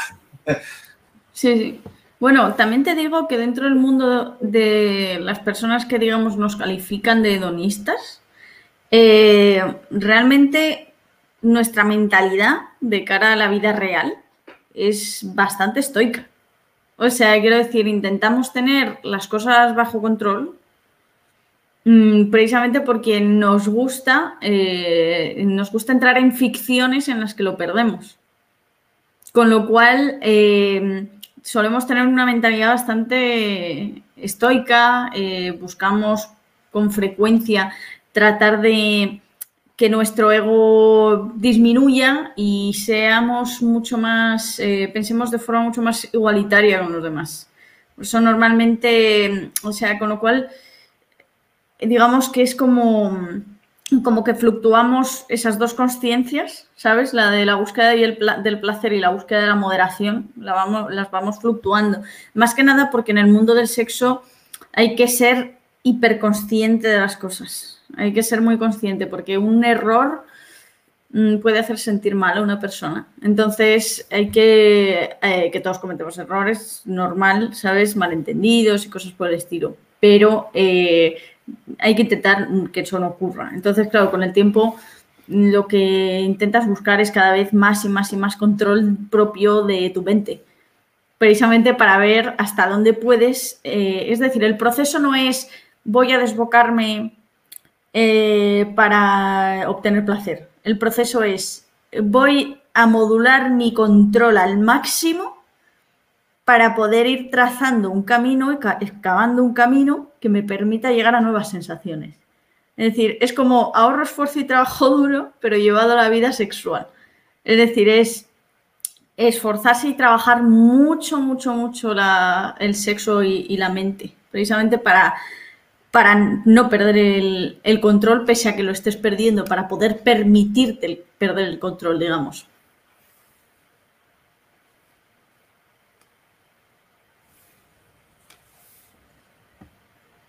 Ah, muchas gracias, Zou. Acabo de recibir tus artículos. Pero qué eficiencia. Qué eficiencia para que venga aquí. No perdemos ni un segundo. Mira, no sé si esto va a ser una pregunta, va a ser una opinión o, quizás pedirte simplemente que veas eh, o, me nos puedas decir tu visión del mundo actual. Eh, aquí hay una cosa bastante interesante y perdona si es que entro en el ámbito de la política, pero por ejemplo, hablábamos al principio, antes de, entrar en, el en vivo, sobre que acá todos somos muy No solo porque nos encanten, sino porque es una de las razones por las cuales nosotros podemos, lo que estamos aquí, llevar a cabo nuestras eh, fantasías sexuales o falta de, gracias a que el libre mercado nos provee. Eh, tú misma hablaste de estas como eh, sex shops como especializadas, donde tú puedes encontrar esta máquina de electrocución que tú dijiste que utilizaba. Si existe ese sex shop, significa que hay un mercado, significa que hay gente que la quiere, significa que hay gente que está buscando eso. Pero hoy en día, dentro de aquellos que nos consideramos procapitalismo, tenemos varias tendencias y una tendencia que globalmente se ha notado mucho es una tendencia conservadora eh, liberal en lo económico, conservador en lo moral, que se ha tomado bastante de los espacios públicos y se ha tomado bastante de los gobiernos más importantes quizás. Eh, precisamente una ideología que es absolutamente contraria a todo lo que aquellos los panelistas que estamos acá creemos, que si existe, eh, ¿cómo se llama?, un mercado, el mercado va a proveer para esa gente. Entonces, cuando nosotros hacemos estas conversaciones, y una de las razones por las cuales varios de nosotros nos han, eh, permítame una terminología chilena, hueviado, es porque nos consideran que somos básicamente la caída de Occidente. Que al momento que el ser humano... También nos paga George Soros. También nos paga George Soros, ¿verdad? A todo nos paga George Soros. No sabes cuántas veces nos han acusado de que los Anunnaki están financiando el canal. Ojalá financiaran el canal. Sería fantástico. a mí me debe un montón de pasta, ¿eh? George Soros me debe un montón de dinero. Yo, ese Yo estoy esperando mi mensaje. La, tengo jurada, ¿eh? Estamos Mira lo que trabajo para él, trabajo para él un mogollón y sigo sin recibir su puto dinero. Estamos en la misma. Entonces, qué, bueno ver que, la experiencia también es, bastante similar a la, tuya, que a fin de cuentas nosotros que creemos que el libre mercado deposita, que creemos que el libre mercado a fin de cuentas provee para satisfacer necesidades de la gente, y al mismo tiempo tienes estos aliados del capitalismo que, por el contrario, creen que cualquier, eh, si nos entregamos a nuestros placeres, si nos entregamos a nuestras necesidades, si nos entregamos a, satisfacer lo que nosotros queremos, Occidente se cae a pedazos. Es tan simple. Eh, no puedo hacerte una pregunta realmente, porque a fin de cuentas esto no es una pregunta, pero ¿qué, opinas tú de esto, de, esto, de tener que aliarse de repente simplemente por hacerle una contra? Sé que yo vi algunos de tus videos haciéndole eh, contra el feminismo hegemónico, cosa que nosotros en este canal también siempre hacemos nosotros no queremos caer en el, progresismo colectivista. Tampoco nos queremos aliar con este conservadurismo moral. ¿A dónde vamos a ir? ¿Y qué le decimos a estos jóvenes sobre que el placer y entregarse al placer y descubrir otra forma y, y, no tenerle miedo ni a lo que tenemos oculto dentro de nuestro cerebro, ni a lo que queremos lograr, no va a significar la caída de Occidente no sé cómo lo has vivido tú, eh, porque nosotros peleamos por Facebook, pero no significa un, gran ataque a nuestra forma de vida. Tú te dedicas a esto. ¿Cómo lo vives? Siendo capitalista y al mismo tiempo defendiendo. Durante un tiempo, eh, durante un tiempo en España, cuando vivía en España, eh, a ver, yo no soy nada conservadora soy capitalista, pero no soy nada conservadora. Entonces, eh, obviamente yo critiqué en determinado momento políticas conservadoras de un partido muy famoso en España. ¿Qué pasa? Que este partido, eh, aunque sea de muy, muy, muy de derechas, es igual que la gente de muy, muy de izquierdas. dices cualquier cosa de ese partido. Teoría de la herradura. Sí, sí, total, total. Y el caso es que eh, estuve con amenazas de muerte durante varios meses y esas amenazas, pues en principio como que pasas un poco, ¿no? Porque dices, bueno, serán pringados de internet. Hasta que un día estaba en una cafetería con una periodista y me fui un momento al baño, abro el móvil y veo mensajes privados de Twitter, bonito bolso rojo. Y llevaba un bolso rojo. Eh, obviamente yo mi trabajo ni de coña me podría hacerlo en España. Me daría miedo, literalmente. O sea, estoy tranquila aquí porque mira, aquí no me conoce ni Dios y perfectamente puedo hacer mi trabajo, ¿sabes? Eh, eso es una cosa que me gusta de, vivir aquí. Porque es que esto en España me daría miedo, de verdad. Eh, no obstante, respecto a esta gente, creo que es gente que está muerta de miedo por sí mismos quiero decir, creo que es gente que en su vida privada, quiero decir, es que es normal, tú te, tú te vas a un club swinger, una mazmorra y tal, o eh, te contrata un esclavo y da la casualidad de que ese esclavo resulta que por Twitter está diciendo otras cosas muy diferentes. Va llamando de generar a todo el mundo y después le gusta que le meen encima. Cosas de la vida, ¿sabes? Entonces. Estoy eh, absolutamente segura de que eso pasa todo el tiempo. No sabes cuánto me ha pasado. O sea, es que cuando uno mira las estadísticas de la gente que consume, por ejemplo, la gente más homofóbica es la que más consume porno homosexual y, eso se ha visto, Pornhub maravillosamente nos ha dado todas estas estadísticas. Eh, Mia Khalifa ¿Sabes? Cuando le van, eh, cuando, cuando todo el mundo se metió con ella en su país, llamando la puta, no sé qué, tal. La mayor parte de las visitas a sus vídeos porno fueron de su propio país. O sea, mm, si es que es así, es gente que está que tiene miedo, eh, pero miedo sobre todo de que le descubran. Miedo de que descubran que es participe. Prefiero no decir nada más en ese sentido, porque quien calla otorga, más aquí. Pero yo diría que respecto al tema de los conservadores, mira, honestamente, no vas a convencer a nadie. ¿Por qué? Porque yo creo que el individualismo no solo hay que explicarlo, hay que practicarlo. Entonces, si realmente lo que estamos haciendo es pensar de cara a que creemos en los seres humanos que son libres, no podemos estar pensando en lo que hagan los demás. ¿Que los demás no quieren ser libres? Pues mira, mm, así es la vida. Haremos lo que podamos. Si nos cuartan libertades en nuestro país, pues hasta que explote hasta que explote la evidencia y la burbuja, porque quiero decir, las, las coacciones legales al final las que son injustas terminan cayendo por su propio peso. ¿Sabes? Terminan, pueden tardar muchas décadas, muchas décadas, pero terminan cayendo por su propio peso eh, cuando hay democracia y, cosas así, ¿no? Eh, y si no, pues, pues alargarse, como todos los individuos libres han tenido que hacer en algún momento de su vida, que es emigrar. Pero vamos, es que yo no creo, no creo en, digamos, en, el convencimiento. Yo creo en expon tus ideas, hazlo lo mejor posible y quien quiera entender, entenderá. Quien no quiera entender, no va a entender. Entonces, déjales que hagan lo que quieran. Si quieren ser infelices, pues que lo sean. Ojo, que hay gente conservadora que es coherente con su vida, tienen un modus vivendi que es el suyo, en plan monógamo, eh, sexo normal, digamos, vainilla y tal, y son felices. Es decir, no es obligatorio ser eh, transhumanista y sadomasoquista, ¿sabes? No es obligatorio, ni mucho menos. Hay gente feliz eh, de otras formas, es que simplemente somos, somos personas que vemos la vida de, de maneras distintas, sin más. pero obviamente a mí tampoco me hace gracia que metan la zarpa en las leyes y obliguen a la gente a decirles cómo tienen que, tener relaciones sexuales, evidentemente.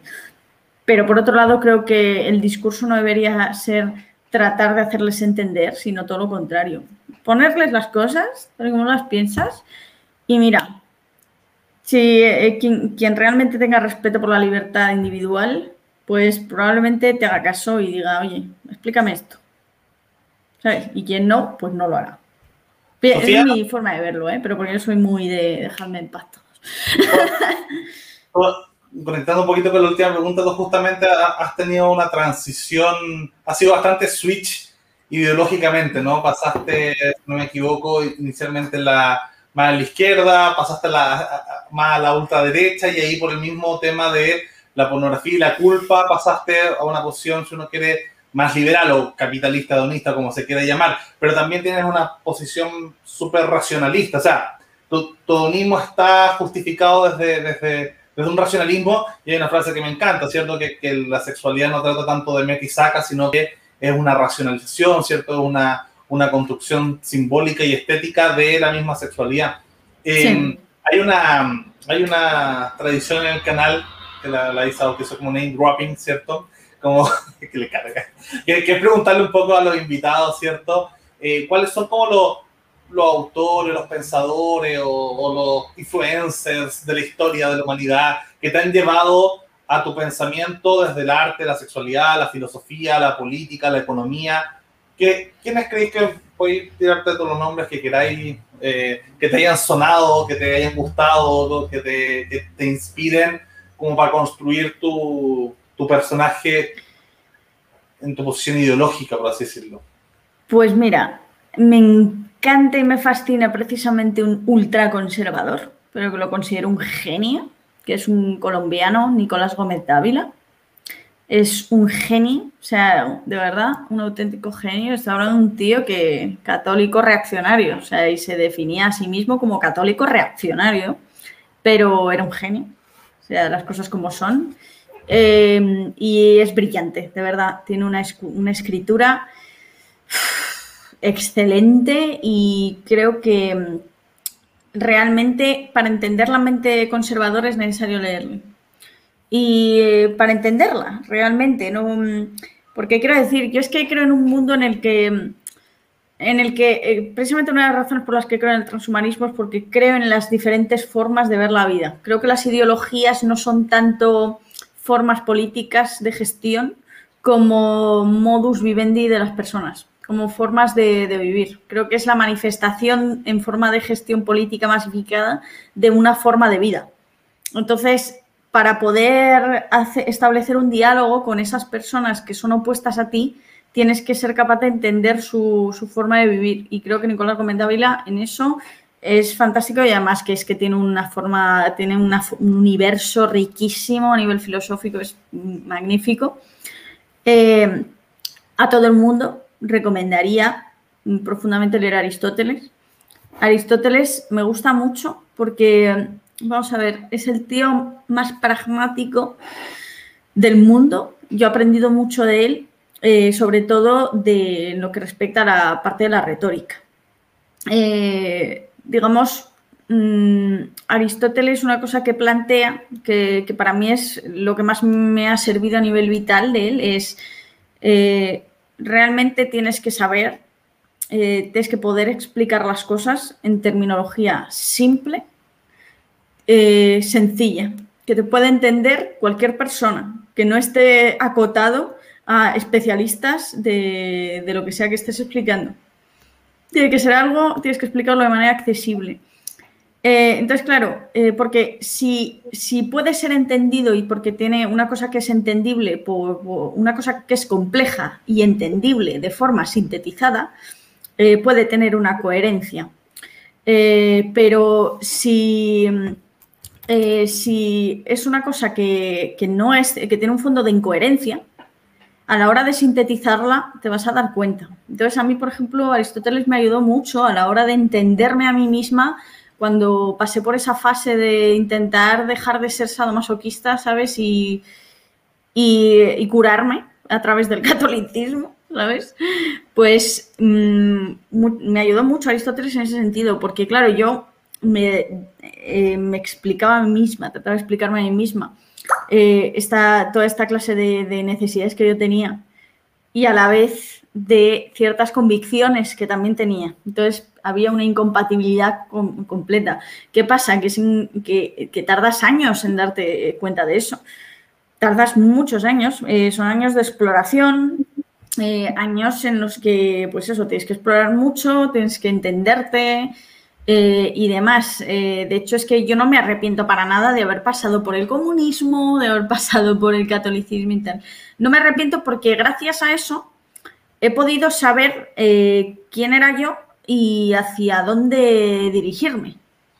porque mm, esas cosas, digamos, ver esas corrientes me, ayudó a, observar qué era lo que no quería hacer, ¿no? Qué era lo que no iba conmigo. Eh, supongo que habrá casos que sean justo al revés, lo cual también tendría lógica, ¿no? Porque somos personas distintas. Eh, me gusta mucho, muchísimo, eh, también Francis Bacon. tanto. Es que, claro, tiene una pintura que es tan cruda, tan dura, eh, me despierta tantas cosas eh, y al mismo tiempo su vida, cómo, fue su vida sexual, eh, cómo es su pensamiento. de alguna forma, como que me inspira mucho de cara a las sesiones, me inspira muchísimo, me gusta mucho. Y, por supuesto, aunque esto no es exactamente un pensador, pero sí que es un proyecto maravilloso, es Ramstein. O sea, este grupo de música es un grupo de música que habla mucho sobre tanto. Es que hablan esa colección de, tildos que, sacaron con, los miembros de cada uno, literal, los miembros de cada uno de los miembros se han dedicado a hacer una suerte de activismo sexual impresionante. Bueno, la Isa tenía una, banda rock que, se llama Las pieles de, de Venus, ¿no? Sí. La Venus de por el libro. La Venus de las Qué guay. Qué guay. Oye, mm, luego Isadora me tienes que pasar tu Twitter porque me parece es muy guay, de verdad te lo digo. y pues eso, o sea, a mí Ramstein es que me ha acompañado, o sea, Ramstein realmente ha sido aquello que me ha acompañado toda mi vida. De, mm, eh, y claro, el Ramstein es un grupo que habla sobre sadomasoquismo que habla sobre una forma de entender el amor muy diferente de, cualquier otro grupo. Entonces, claro, yo identificaba tanto Ramstein, lo que me hacía sentir Ramstein, con lo que yo sentía y lo que necesitaba, que de alguna manera, eh, como que hasta que no, no he encontrado que mi vida va al mismo ritmo que Ramstein, ¿sabes? Como que no va eh, en la misma onda que Ramstein, eh, no he visto que, estoy donde quiero estar, ¿sabes? Entonces, ahora mismo me encuentro en muy Ramstein, por así decirlo. O sea, ahora mismo, precisamente, soy muy feliz por eso, porque mm, estoy donde quiero estar. Sencillamente. Por fin sé quién soy, ¿sabes? Pero es un ¿no, ¿no has escuchado, ¿No has escuchado el proyecto solista que tiene Till? Ese video. Sí, es buenísimo, es buenísimo, buenísimo. Ese video que hizo fue maravilloso. Y qué interesante que estés hablando de, la secretaria. Sí, me he fijado que mucha gente de la que estuvimos en el, en el submundo gótico eh, pasamos quizás en el submundo industrial y eso, y todos terminaban en el BSM. Pareciera que es conducente. Es que, parece que teníamos la misma experiencia. O sea, mi, canción favorita de Till Lindemann en solitario es la que tiene dedicada a la lluvia dorada. O sea, esa canción es tan romántica. O sea, es una canción sobre la lluvia dorada extraordinariamente romántica y bonita, ¿sabes? O sea, me parece. Pero es que simplemente es una exploración de lo que puede. Perdonen, se largó a llover acá. No sé si se dieron cuenta. así que vamos a tener la lluvia de fondo. Eh, sí, en Australia llueve y hace frío, les cuento. Lluvia, eh, dijeron la palabra mágica lluvia dorada y se. Lluvia dorada y se largó a llover. Sí, es que no os lo quería decir, pero... Es tan maravillosa esta otra, esa visión del romanticismo dentro de este otro espectro más eh, perverso, que a fin de cuentas todo esto, lo que tú hablas, también puede ser profundamente romántico. Es que lo es. Sí, lo es. Y en verdad, cuánta... Esto es una de las cosas del BDSM que a mí me fascina y me encanta, es que para realmente, por ejemplo, sesionar o estar con alguien, tienes que tener una profunda apreciación de esa persona como ser humano más de lo que de repente puede tener el amor romántico, porque tienes que cuidarla. O sea, el BDSM no, es llegar y pegarle a alguien, es, toda una serie de protocolos para asegurarse que esta persona tenga, sienta placer a todos niveles y creo que es aún más em, real que cualquier otra pretensión de amor romántico hollywoodense. Una lluvia dorada puede ser una maravillosa expresión del amor que le tiene a otra persona. O sea, sí, sí, total, total. Total, pero es que total. Es que total. Es que no puedo decir otra cosa. Es que es así. Es precioso. Es una cosa bonita. ¿Vea? Yo veo, a, mí eh, me preocupa sobre todo el futuro de Zhou, quien está estudiando neurociencia en Taiwán. Yo veo que se encuentra ante una, una decisión. Puede gozar de respeto de sus colegas académicos o puede llorar de soledad en su yate, eh, en su isla privada. No te preocupes, no, en esa soledad estaré yo ahí, con un champaña al lado tuyo, apoyándote. Así que por ahí va, por ahí va. Eh, que por cierto, Zou, pásame tu Twitter también, porque me parece súper interesante. O sea, de verdad, me, parecéis, eh, o sea, en general me ha encantado la charla porque me parecéis todos gente súper interesante. Quería... Lindo, yo todavía no he terminado. Yo primero nada, quería hablar a Soul seriamente sobre su futuro. Y además quería comentar sobre capitalismo y quería eh, y sobre la, familia. Primero que nada, capitalismo siempre algo que siempre dicen y que es verdad, que el capitalismo te crea nuevas necesidades. Y en ese sentido dicen, y como, y como tal, estás un esclavo. ¿Ya? Pero por el otro lado, es que el capitalismo crea nuevos placeres, abre posibilidades y, y esa cosa es súper valiosa porque todo lo que hablamos, yo no tengo gran, o sea, no es que odie a la naturaleza, pero esta idea de que lo natural es bueno y etcétera, etcétera, que lo demás y en antes yo creo que son patrañas. Eh, no, hay, no hay nada más natural que las máquinas.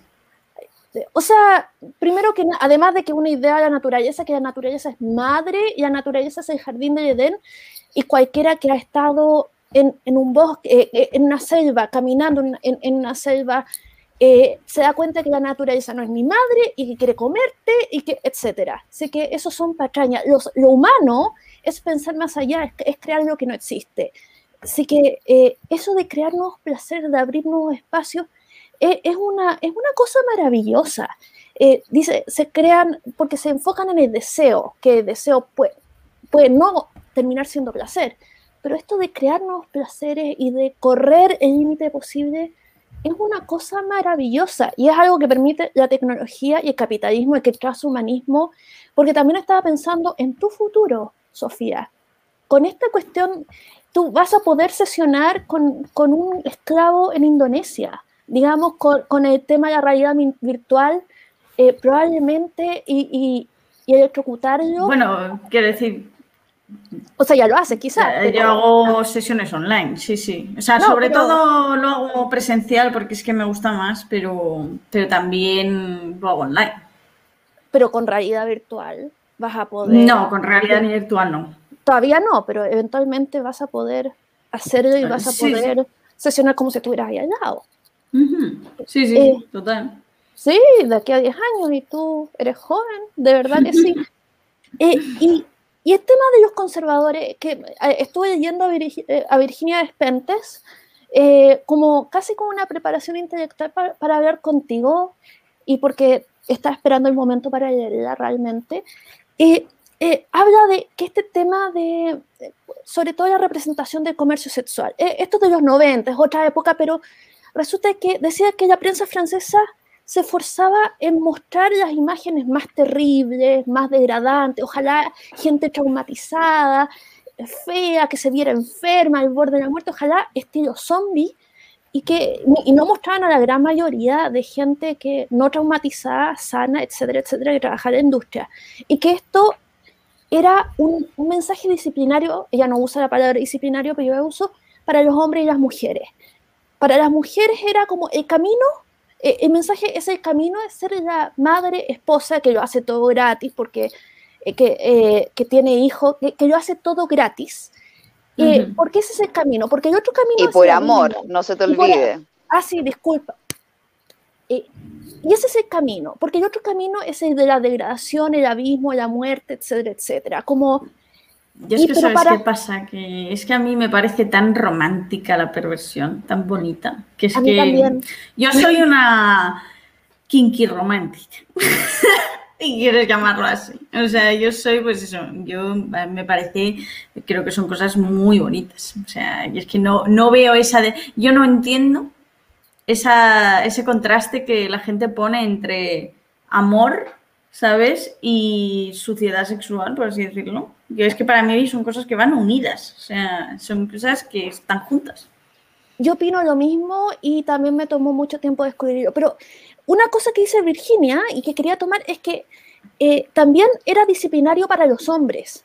Las mujeres es como, este es tu lugar y si te vas, pero para los hombres el mensaje es, tu sexualidad es bestial, siempre le hace daño a las mujeres. Eh, digamos, eh, como una idea de que tú eres una bestia. Y esto implica, y, esto es una manera como de ponerlos en el espacio, digamos, de disciplinarios para ser el soldado, el obrero, la carne de cañón, como de, de esta suerte de industrialismo despiadado de, que no pueden tener que no pueden tener sensibilidad ni, ni explorar su sexualidad tampoco los hombres o ni autocuidarse porque eso eh, eso es de gays. O sea tú tienes que ir y poner el pecho a las balas ir y trabajar etcétera etcétera y matarte haciéndolo sin quejarte. Y eso y eso. Eh, eh, también hay un, tema por ahí que quizás no había pensado mucho pero toda esta cosa de, los conservadores y, eh, por, y, del alma de Occidente es precisamente para, digamos, utilizarnos, utilizar a gente de peones. Y bueno, además de que la vergüenza, la vergüenza impide pensar ciertas cosas, porque uno no quiere pensarlas. También es un dispositivo para que uno no piense en sí mismo, lo que hace, en su punto ciego, en el placer, en el deseo, en lo que quiere hacer, en lo que le gustaría estar haciendo, en vez de lo que está haciendo. Entonces es súper interesante. Bueno, por eso a mí me, encanta que, eh, que, YouTube y todo esto haya bajado los, las barreras como de, para expresarse de manera global de cualquier persona porque están saliendo discursos que son tremendamente enriquecedores, como el tuyo. Así que eso era mi comentario. muchas gracias. muchas gracias, de verdad.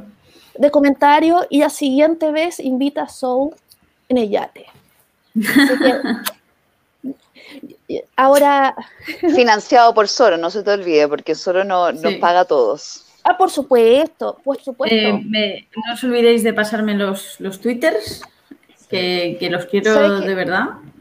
Yo quería hacer un, un, comentario sobre el kinky romántico, porque yo te encuentro tanta razón, tanta razón. Por ejemplo, yo dentro de todo creo que soy relativamente switch tirapa sumisa. Eh, medio vainilla, pongámosle caramelo. Caramelo, un poquito de aquí, pero un poco de allá.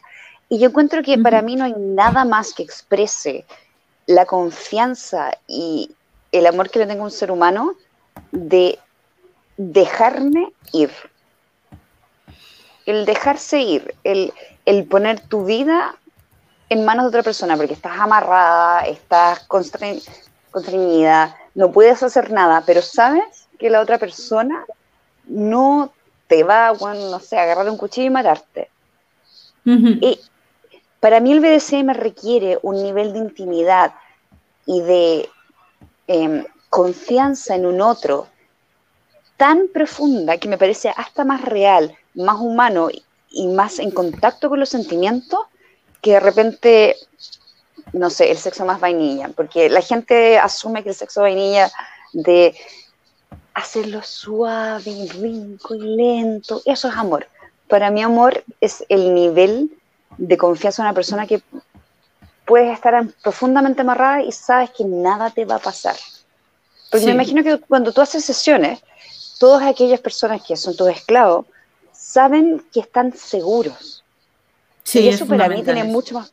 Es fundamental, porque ellos no van a venir a ti si saben que, no sé, que se les va a caer un diente. Sí, sí, no, no irían a, tu servicio en particular si es que ellos no supieran que tú sabes lo que estás haciendo y que tienes una apreciación de ellos como seres humanos. A mí me parece que, que, el mundo BDSM es más genuino, que respeta más la libertad, que respeta más al individuo que muchas otras manifestaciones del romanticismo. O sea, no sé cómo vamos a hacerle entender eso al resto. ¿Cómo llegamos al resto para decirle esto? Yo es que creo que, digamos, yo divido como el mundo del sexo, ya te dije, como en el espectro vainilla, en el BDSM y en el tantra, ¿no? Entonces, dentro de lo vainilla, digamos, podríamos decir que eso es lo switch. La exploración sexual es switch, más bien, dentro de lo vainilla. Son espectros, con lo cual en muchas cosas se entrelazan. Eh, eh, y entonces, claro, en el, perdón, los swingers, en el, en el, espectro vainilla encontraríamos a los swingers. Esa es la forma de exploración sexual de la, de la gente vainilla, los swingers. Eh, dentro de que muchos swingers son BDSMeros también. O sea, quiero decir, puedes tener una mezcla y luego también hay mucha gente que le da por el tantra y, y otras formas de, de, exploración, digamos, que están más enfocadas en la sensibilidad de la piel y la exploración de la piel. Eh, digamos, eh, son como eh, las diferentes formas sexuales hacen énfasis en distintas formas de expresividad emocional, por así decirlo. Entonces, cada uno tiene que encontrar la suya. hay gente que es estricta, estricta, estrictamente monógama. Yo he conocido gente estrictamente monógama, en plan que no tienen necesidad de, estar con terceras personas ni, ni deseo sino que son monógamos puramente, pero creo que son una minoría, honestamente. Creo que, creo que son una minoría. Creo que la mayor parte de la gente no quiere explorar, sencillamente, o no se atreve a explorar, eh, o le dan miedo o lo que sea. He conocido casos de pues gente que tenían unos fetiches y, y tal, que eran personas súper pervertidas y que sin embargo buscaban una pareja que fuera vainilla porque no querían hacer esas cosas con su pareja. Y como, vas a ser un infeliz. Estás condenado a poner los cuernos a, tu novio o a tu novia, lo que sea. Sí. Eh. Claro, estaba, pensando ahí que la monogamia podría ser como un espectro en, este, en esta línea de la asexualidad, quizás como al menos un poco más cerca de la sexualidad que la no monogamia. Entonces, a fin de cuentas, eso es el conservadurismo. Eso el conservadurismo, simplemente el no atreverse.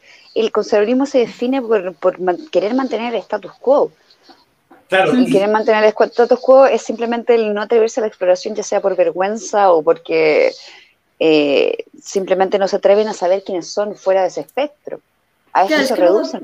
Luego también, luego también hay sexualidades muy extrañas, como por ejemplo gente, yo he conocido un caso de una persona que era heterosexual, sin embargo estuvo durante 11 años con un hombre, este era un hombre, y estuvo 11 años con un hombre pese a ser heterosexual porque no le gustaban los hombres, pero sí le gustaba ese hombre.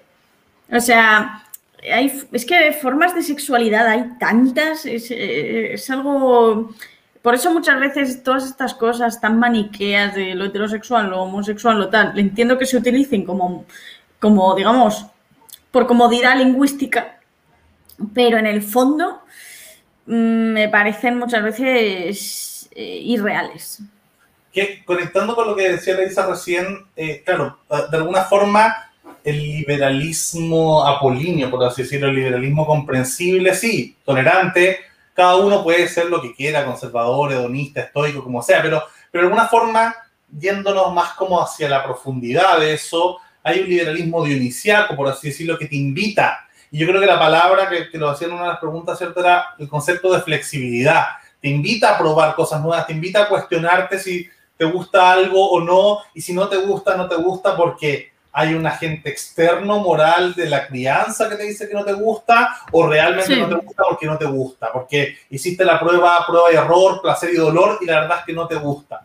Eh, entonces, ahí se me viene a, la mente un, concepto. Hace poquito una, amiga del canal, amiga de todo acá, em, fue nombrada vocera de, de ¿cómo se llama?, del movimiento LGBT en Chile, el principal movimiento.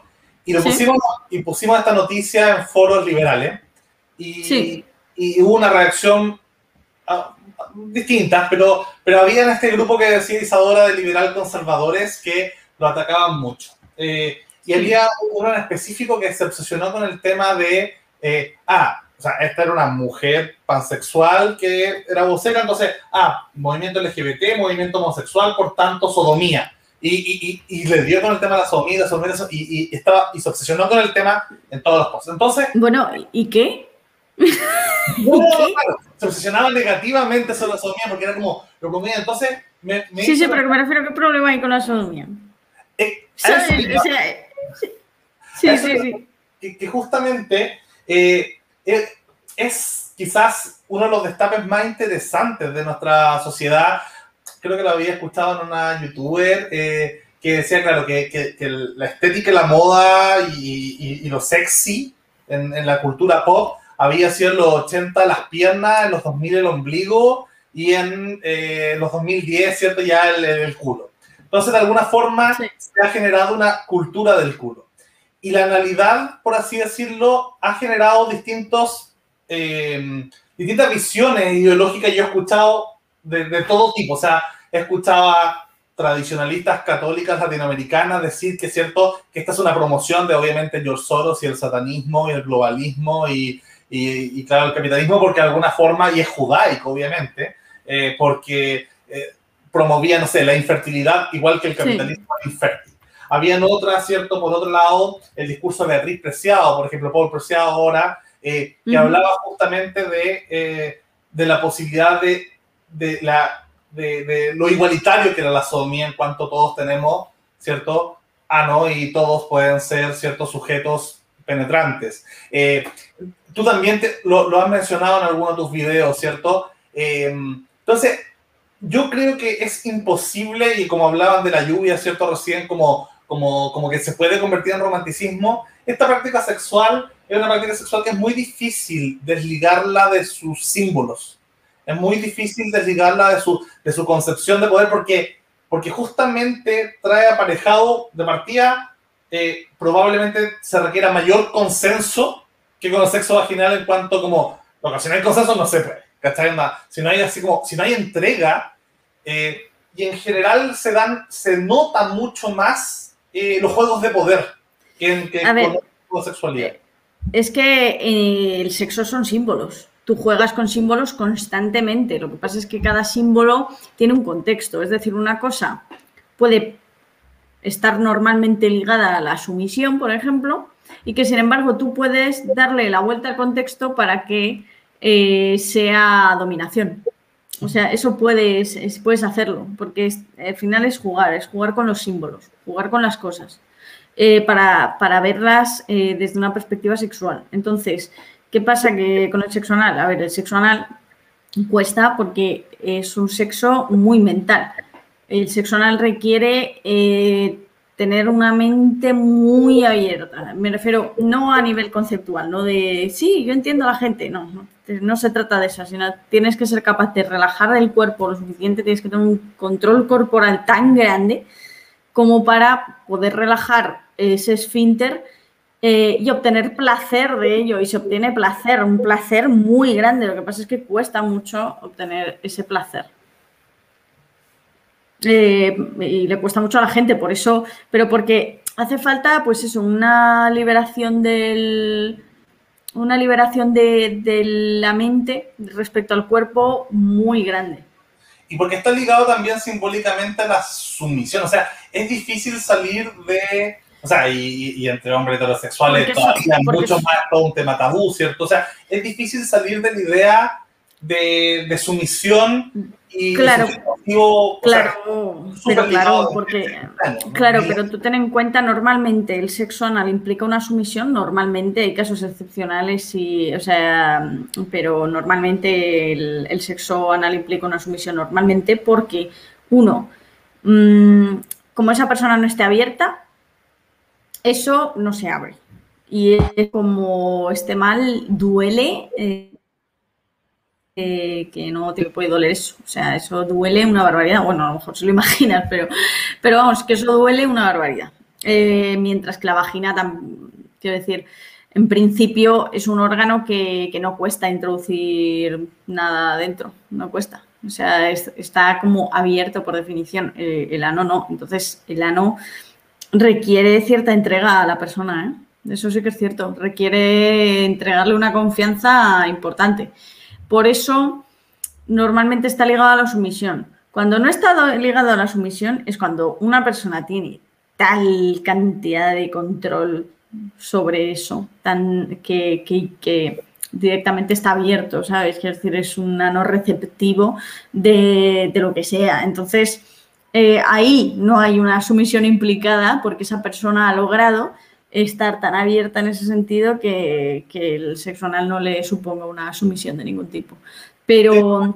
Tiene una ambivalencia también que, claro, desde lo exterior eh, es, un, símbolo de, también de, poder, de dominación. O sea, el, el típico, ah, la dice el lingüista, ¿cierto? Esa típica como concepción, como, como no sé, eh, lame botas un poco más fuerte, ¿cierto? Sería como lame culos, como de alguna forma como ser como, como sumiso y, ahí la analidad es, del dominante. Entonces tiene esa ambivalencia interesante que quizás no se da tanto con lo fálico eh, ni con lo vaginal en cuanto, en cuanto a ese símbolo potente de switch prendido o apagado, ¿cierto? O sea, con todo... Claro, pero, pero por lo que cuesta por lo que cuesta. O sea, tú ten en cuenta por qué, es más humillante la felación que la... Eh, normalmente me refiero cuando se utiliza en contexto de humillación. Como ya he dicho, pues un mismo símbolo se puede utilizar en, eh, como dominación y como sumisión. Pero, eh, ¿por qué normalmente la, la felación suele ser más humillante que el coito? Pues porque la, para realizar una felación normalmente hay que poner las rodillas en el suelo. Entonces, el hecho de tener que hacer una genuflexión ya supone eh, un, símbolo de, sometimiento en sí mismo. Entonces, claro, el ano que tiene, que es que tienes que hacer un esfuerzo real más allá de lo simbólico. Sí, sí. Perdona de nuevo, cuando levanto la manito no es para interrumpirte, es para decir que más adelante, cuando termines, me encantaría hacerte una pregunta. Sí, sí, sí, dale, dale. Lo que pasa es que yo tengo una visión de la sumisión que la revierte un poco y da como el full circle, que yo encuentro que la sumisión es otro tipo de dominación, porque a fin de cuentas, incluso conectado con lo que estamos diciendo de la analidad, si tú no quieres que pase, no pasa. Sí, hombre, claro. Esa persona, o sea, quiere decir, el sumiso pone las reglas. Exactamente, a fin de cuentas cuando tú eh, invades las reglas del sumiso, a fin de cuentas se, desmorona todo, se acabó el contrato.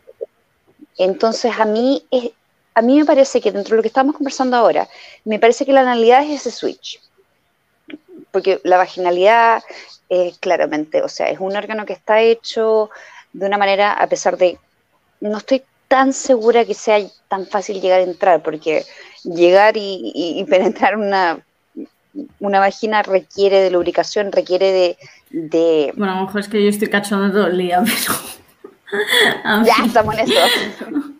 Es que requiere de una voluntad de todas maneras. Si una persona no quiere ser penetrada, su, su ¿cómo se llama?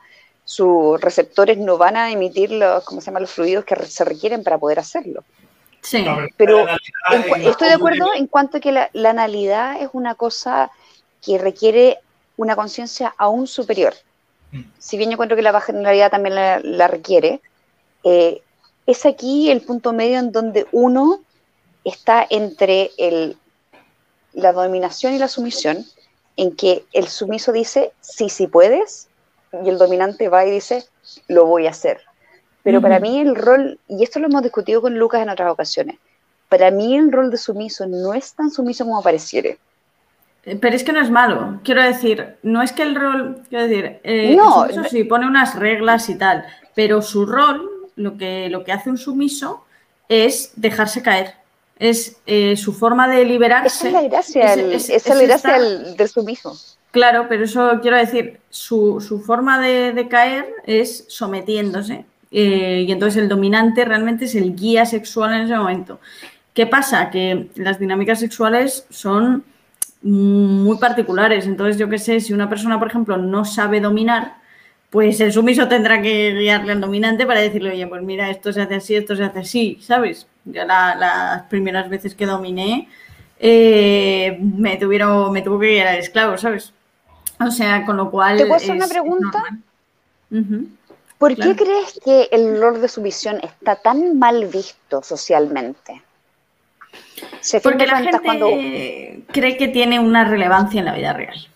O sea, la gente cree que ser sumiso o sumisa en, el sexo significa es porque tuviste abusos sexuales de no sé quién o porque tuviste no sé qué y tienes que curártelo y no sé qué cosas por el estilo, ¿no? No entienden que es un juego. Eh, entonces hay gente que tiene unas tendencias u otras, porque en ese juego, pues del mismo modo que probablemente si tú juegas un juego de fantasía tengas más tendencia a coger elfos que coger, eh, yo qué sé, trolls, ¿sabes? Es que es un juego. Lo que pasa es que la gente no entiende que es un juego. Lo intentan eh, eh, precisamente por eso, porque todo esto va a las vergüenzas de, de la persona. Entonces, claro, como vas a la vergüenza de la persona, la gente ya se, se lo toma como algo personal.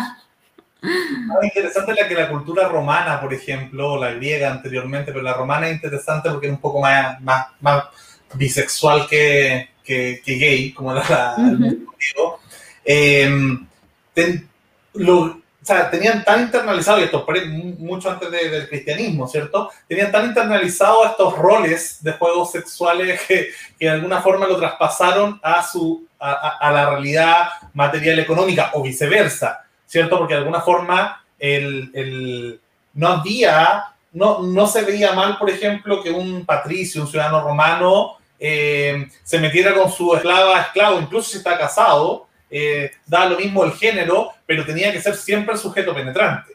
Si no, eh, podía, habían hasta multas, ¿cierto? Y habían hasta, hasta pena, y habían hasta pérdida de ciudadanía, o incluso se podía entrar en esclavitud en caso de, depende de la época, la legislación cambiaba, pero, pero justamente el mundo romano que, que, funda el mundo occidental tenía estos, estos límites de el, el, esclavo tiene que ser sumiso, tiene que ser pasivo, eh, el, amo, o sea, acá no, era un juego, era la realidad material, pero tenía los mismos símbolos que Isadora, ¿cierto? Dice que de alguna forma no han llegado hasta hoy día, que, cuesta sacárselo porque, claro, eh, la posibilidad de que eso se traspase al, a la vida diaria eh, es muy alta, incluso dentro de, de o sea, yo al final todos, en un carrete con mucha gente, aunque sean todos pansexuales, de alguna forma el activo o la lesbiana como más como más camiona o el BDSM sea dominatrix o sea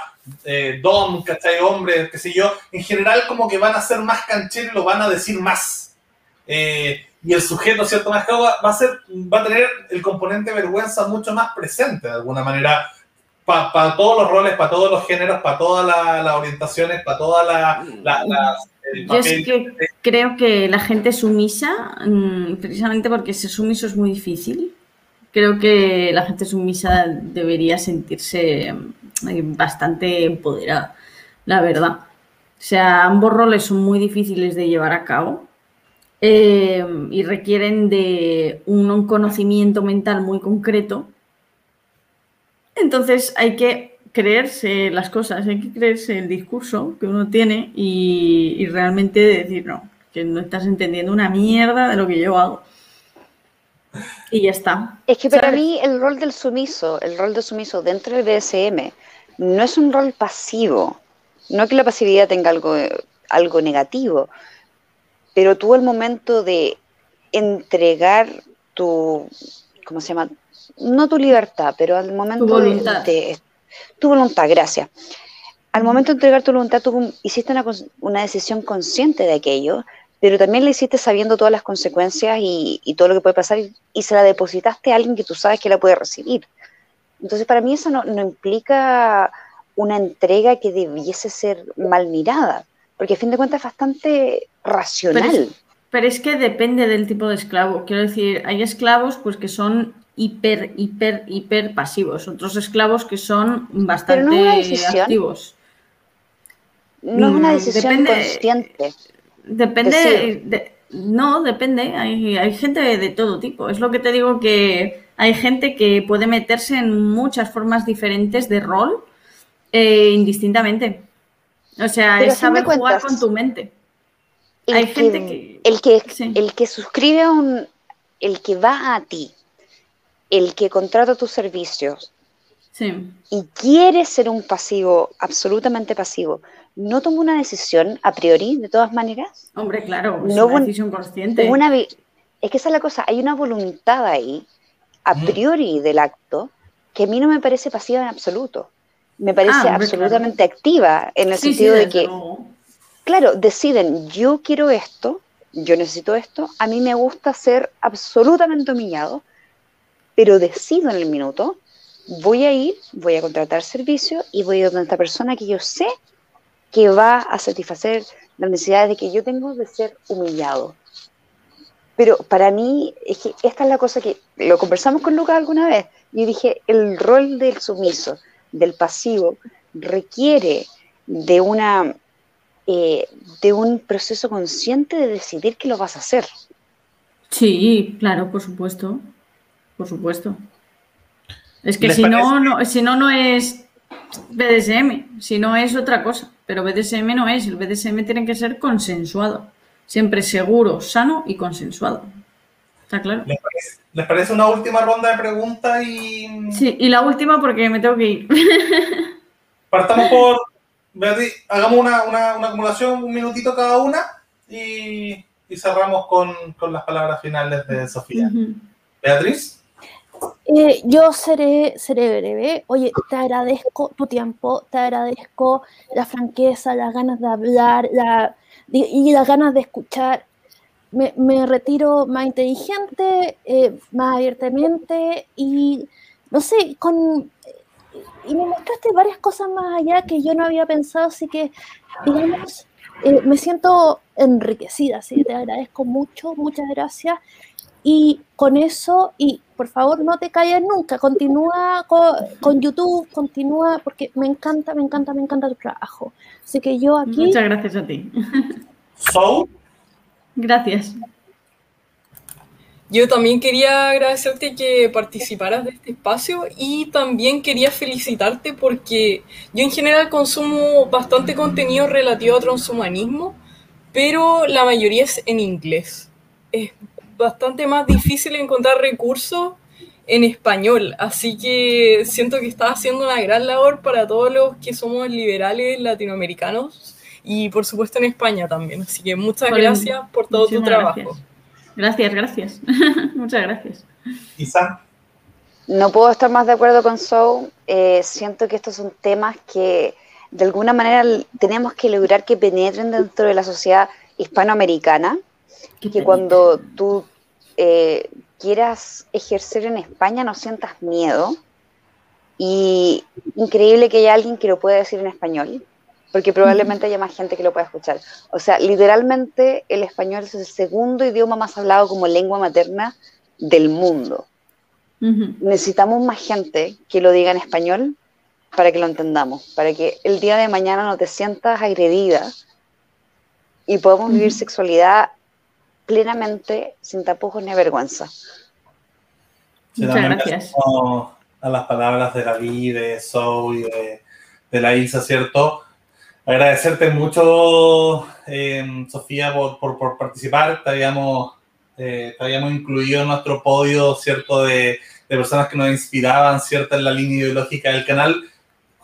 De las pocas que no habían participado, pero que habíamos estado, te, te, captamos por, por publicidad de Fonseca, que estuvo acá en el canal también, de Visual Politics, estamos los cuatro, y, y, justamente, bueno, eso, y, y, sí, me sumo a las palabras de que, mm, de, de, que se metan a tu canal, de que suscriban, los que les guste más eh, desde un lado quizás más sapiosexual eh, o más informativo, eh, YouTube, los que ya quieran ir un poco más duro, ¿cierto? OnlyFans, eh, porque, bueno, de alguna forma ese, ese microcapitalismo está en, la, en, los dos lados. Y bueno, agradecerte esa, esa divulgación de, y de esa conexión, ¿cierto? Que, que, yo creo que hay mundos subterráneos, por así decirlo, que conectan eh, el BDSM con el transhumanismo, con el swinger, con el poliamor, con el liberalismo, ¿cierto? Con el hedonismo. Y de alguna forma, uno, la gracia, lo que nosotros hemos querido hacer es sacar a la luz esas conexiones, esas vías que hay entre mundos, subcultura, que parecen de alguna forma tan aisladas y tan eh, que no tienen un, un conector claro pero yo creo que esta conversación ha servido como uno, uno de los puentes más, ¿cierto?, a poder manifestar ese liberalismo cultural que conecta el BDSM, que conecta el transhumanismo, que conecta el poliamor, que conecta eh, la libertad de expresión, que conecta el feminismo liberal, que conecta, ¿cierto?, tantas cosas más que hemos tratado de promover. Así que el micrófono estudio Sofía y, y gracias a los que nos vieron. Bueno, pues muchísimas gracias a todos, de verdad. O sea, demasiados elogios por hoy. Necesito ahora que me insulten, como os digo. pues, eh, para coñas, muchas gracias. Eh, me alegro de que mm, os haya sido útil, sobre todo. Eh, que eso es lo que busco, un poco quitar gilipolleces de encima a mucha gente que por desgracia invaden a nivel sexual la sociedad, en plan prejuicios que hay sobre el sexo y demás. Así que espero que sea, me alegro que os haya sido útil y me ha parecido súper interesante charlar con vosotros. Así que un besito. Pensé. Chao, chao. Vamos. Chao.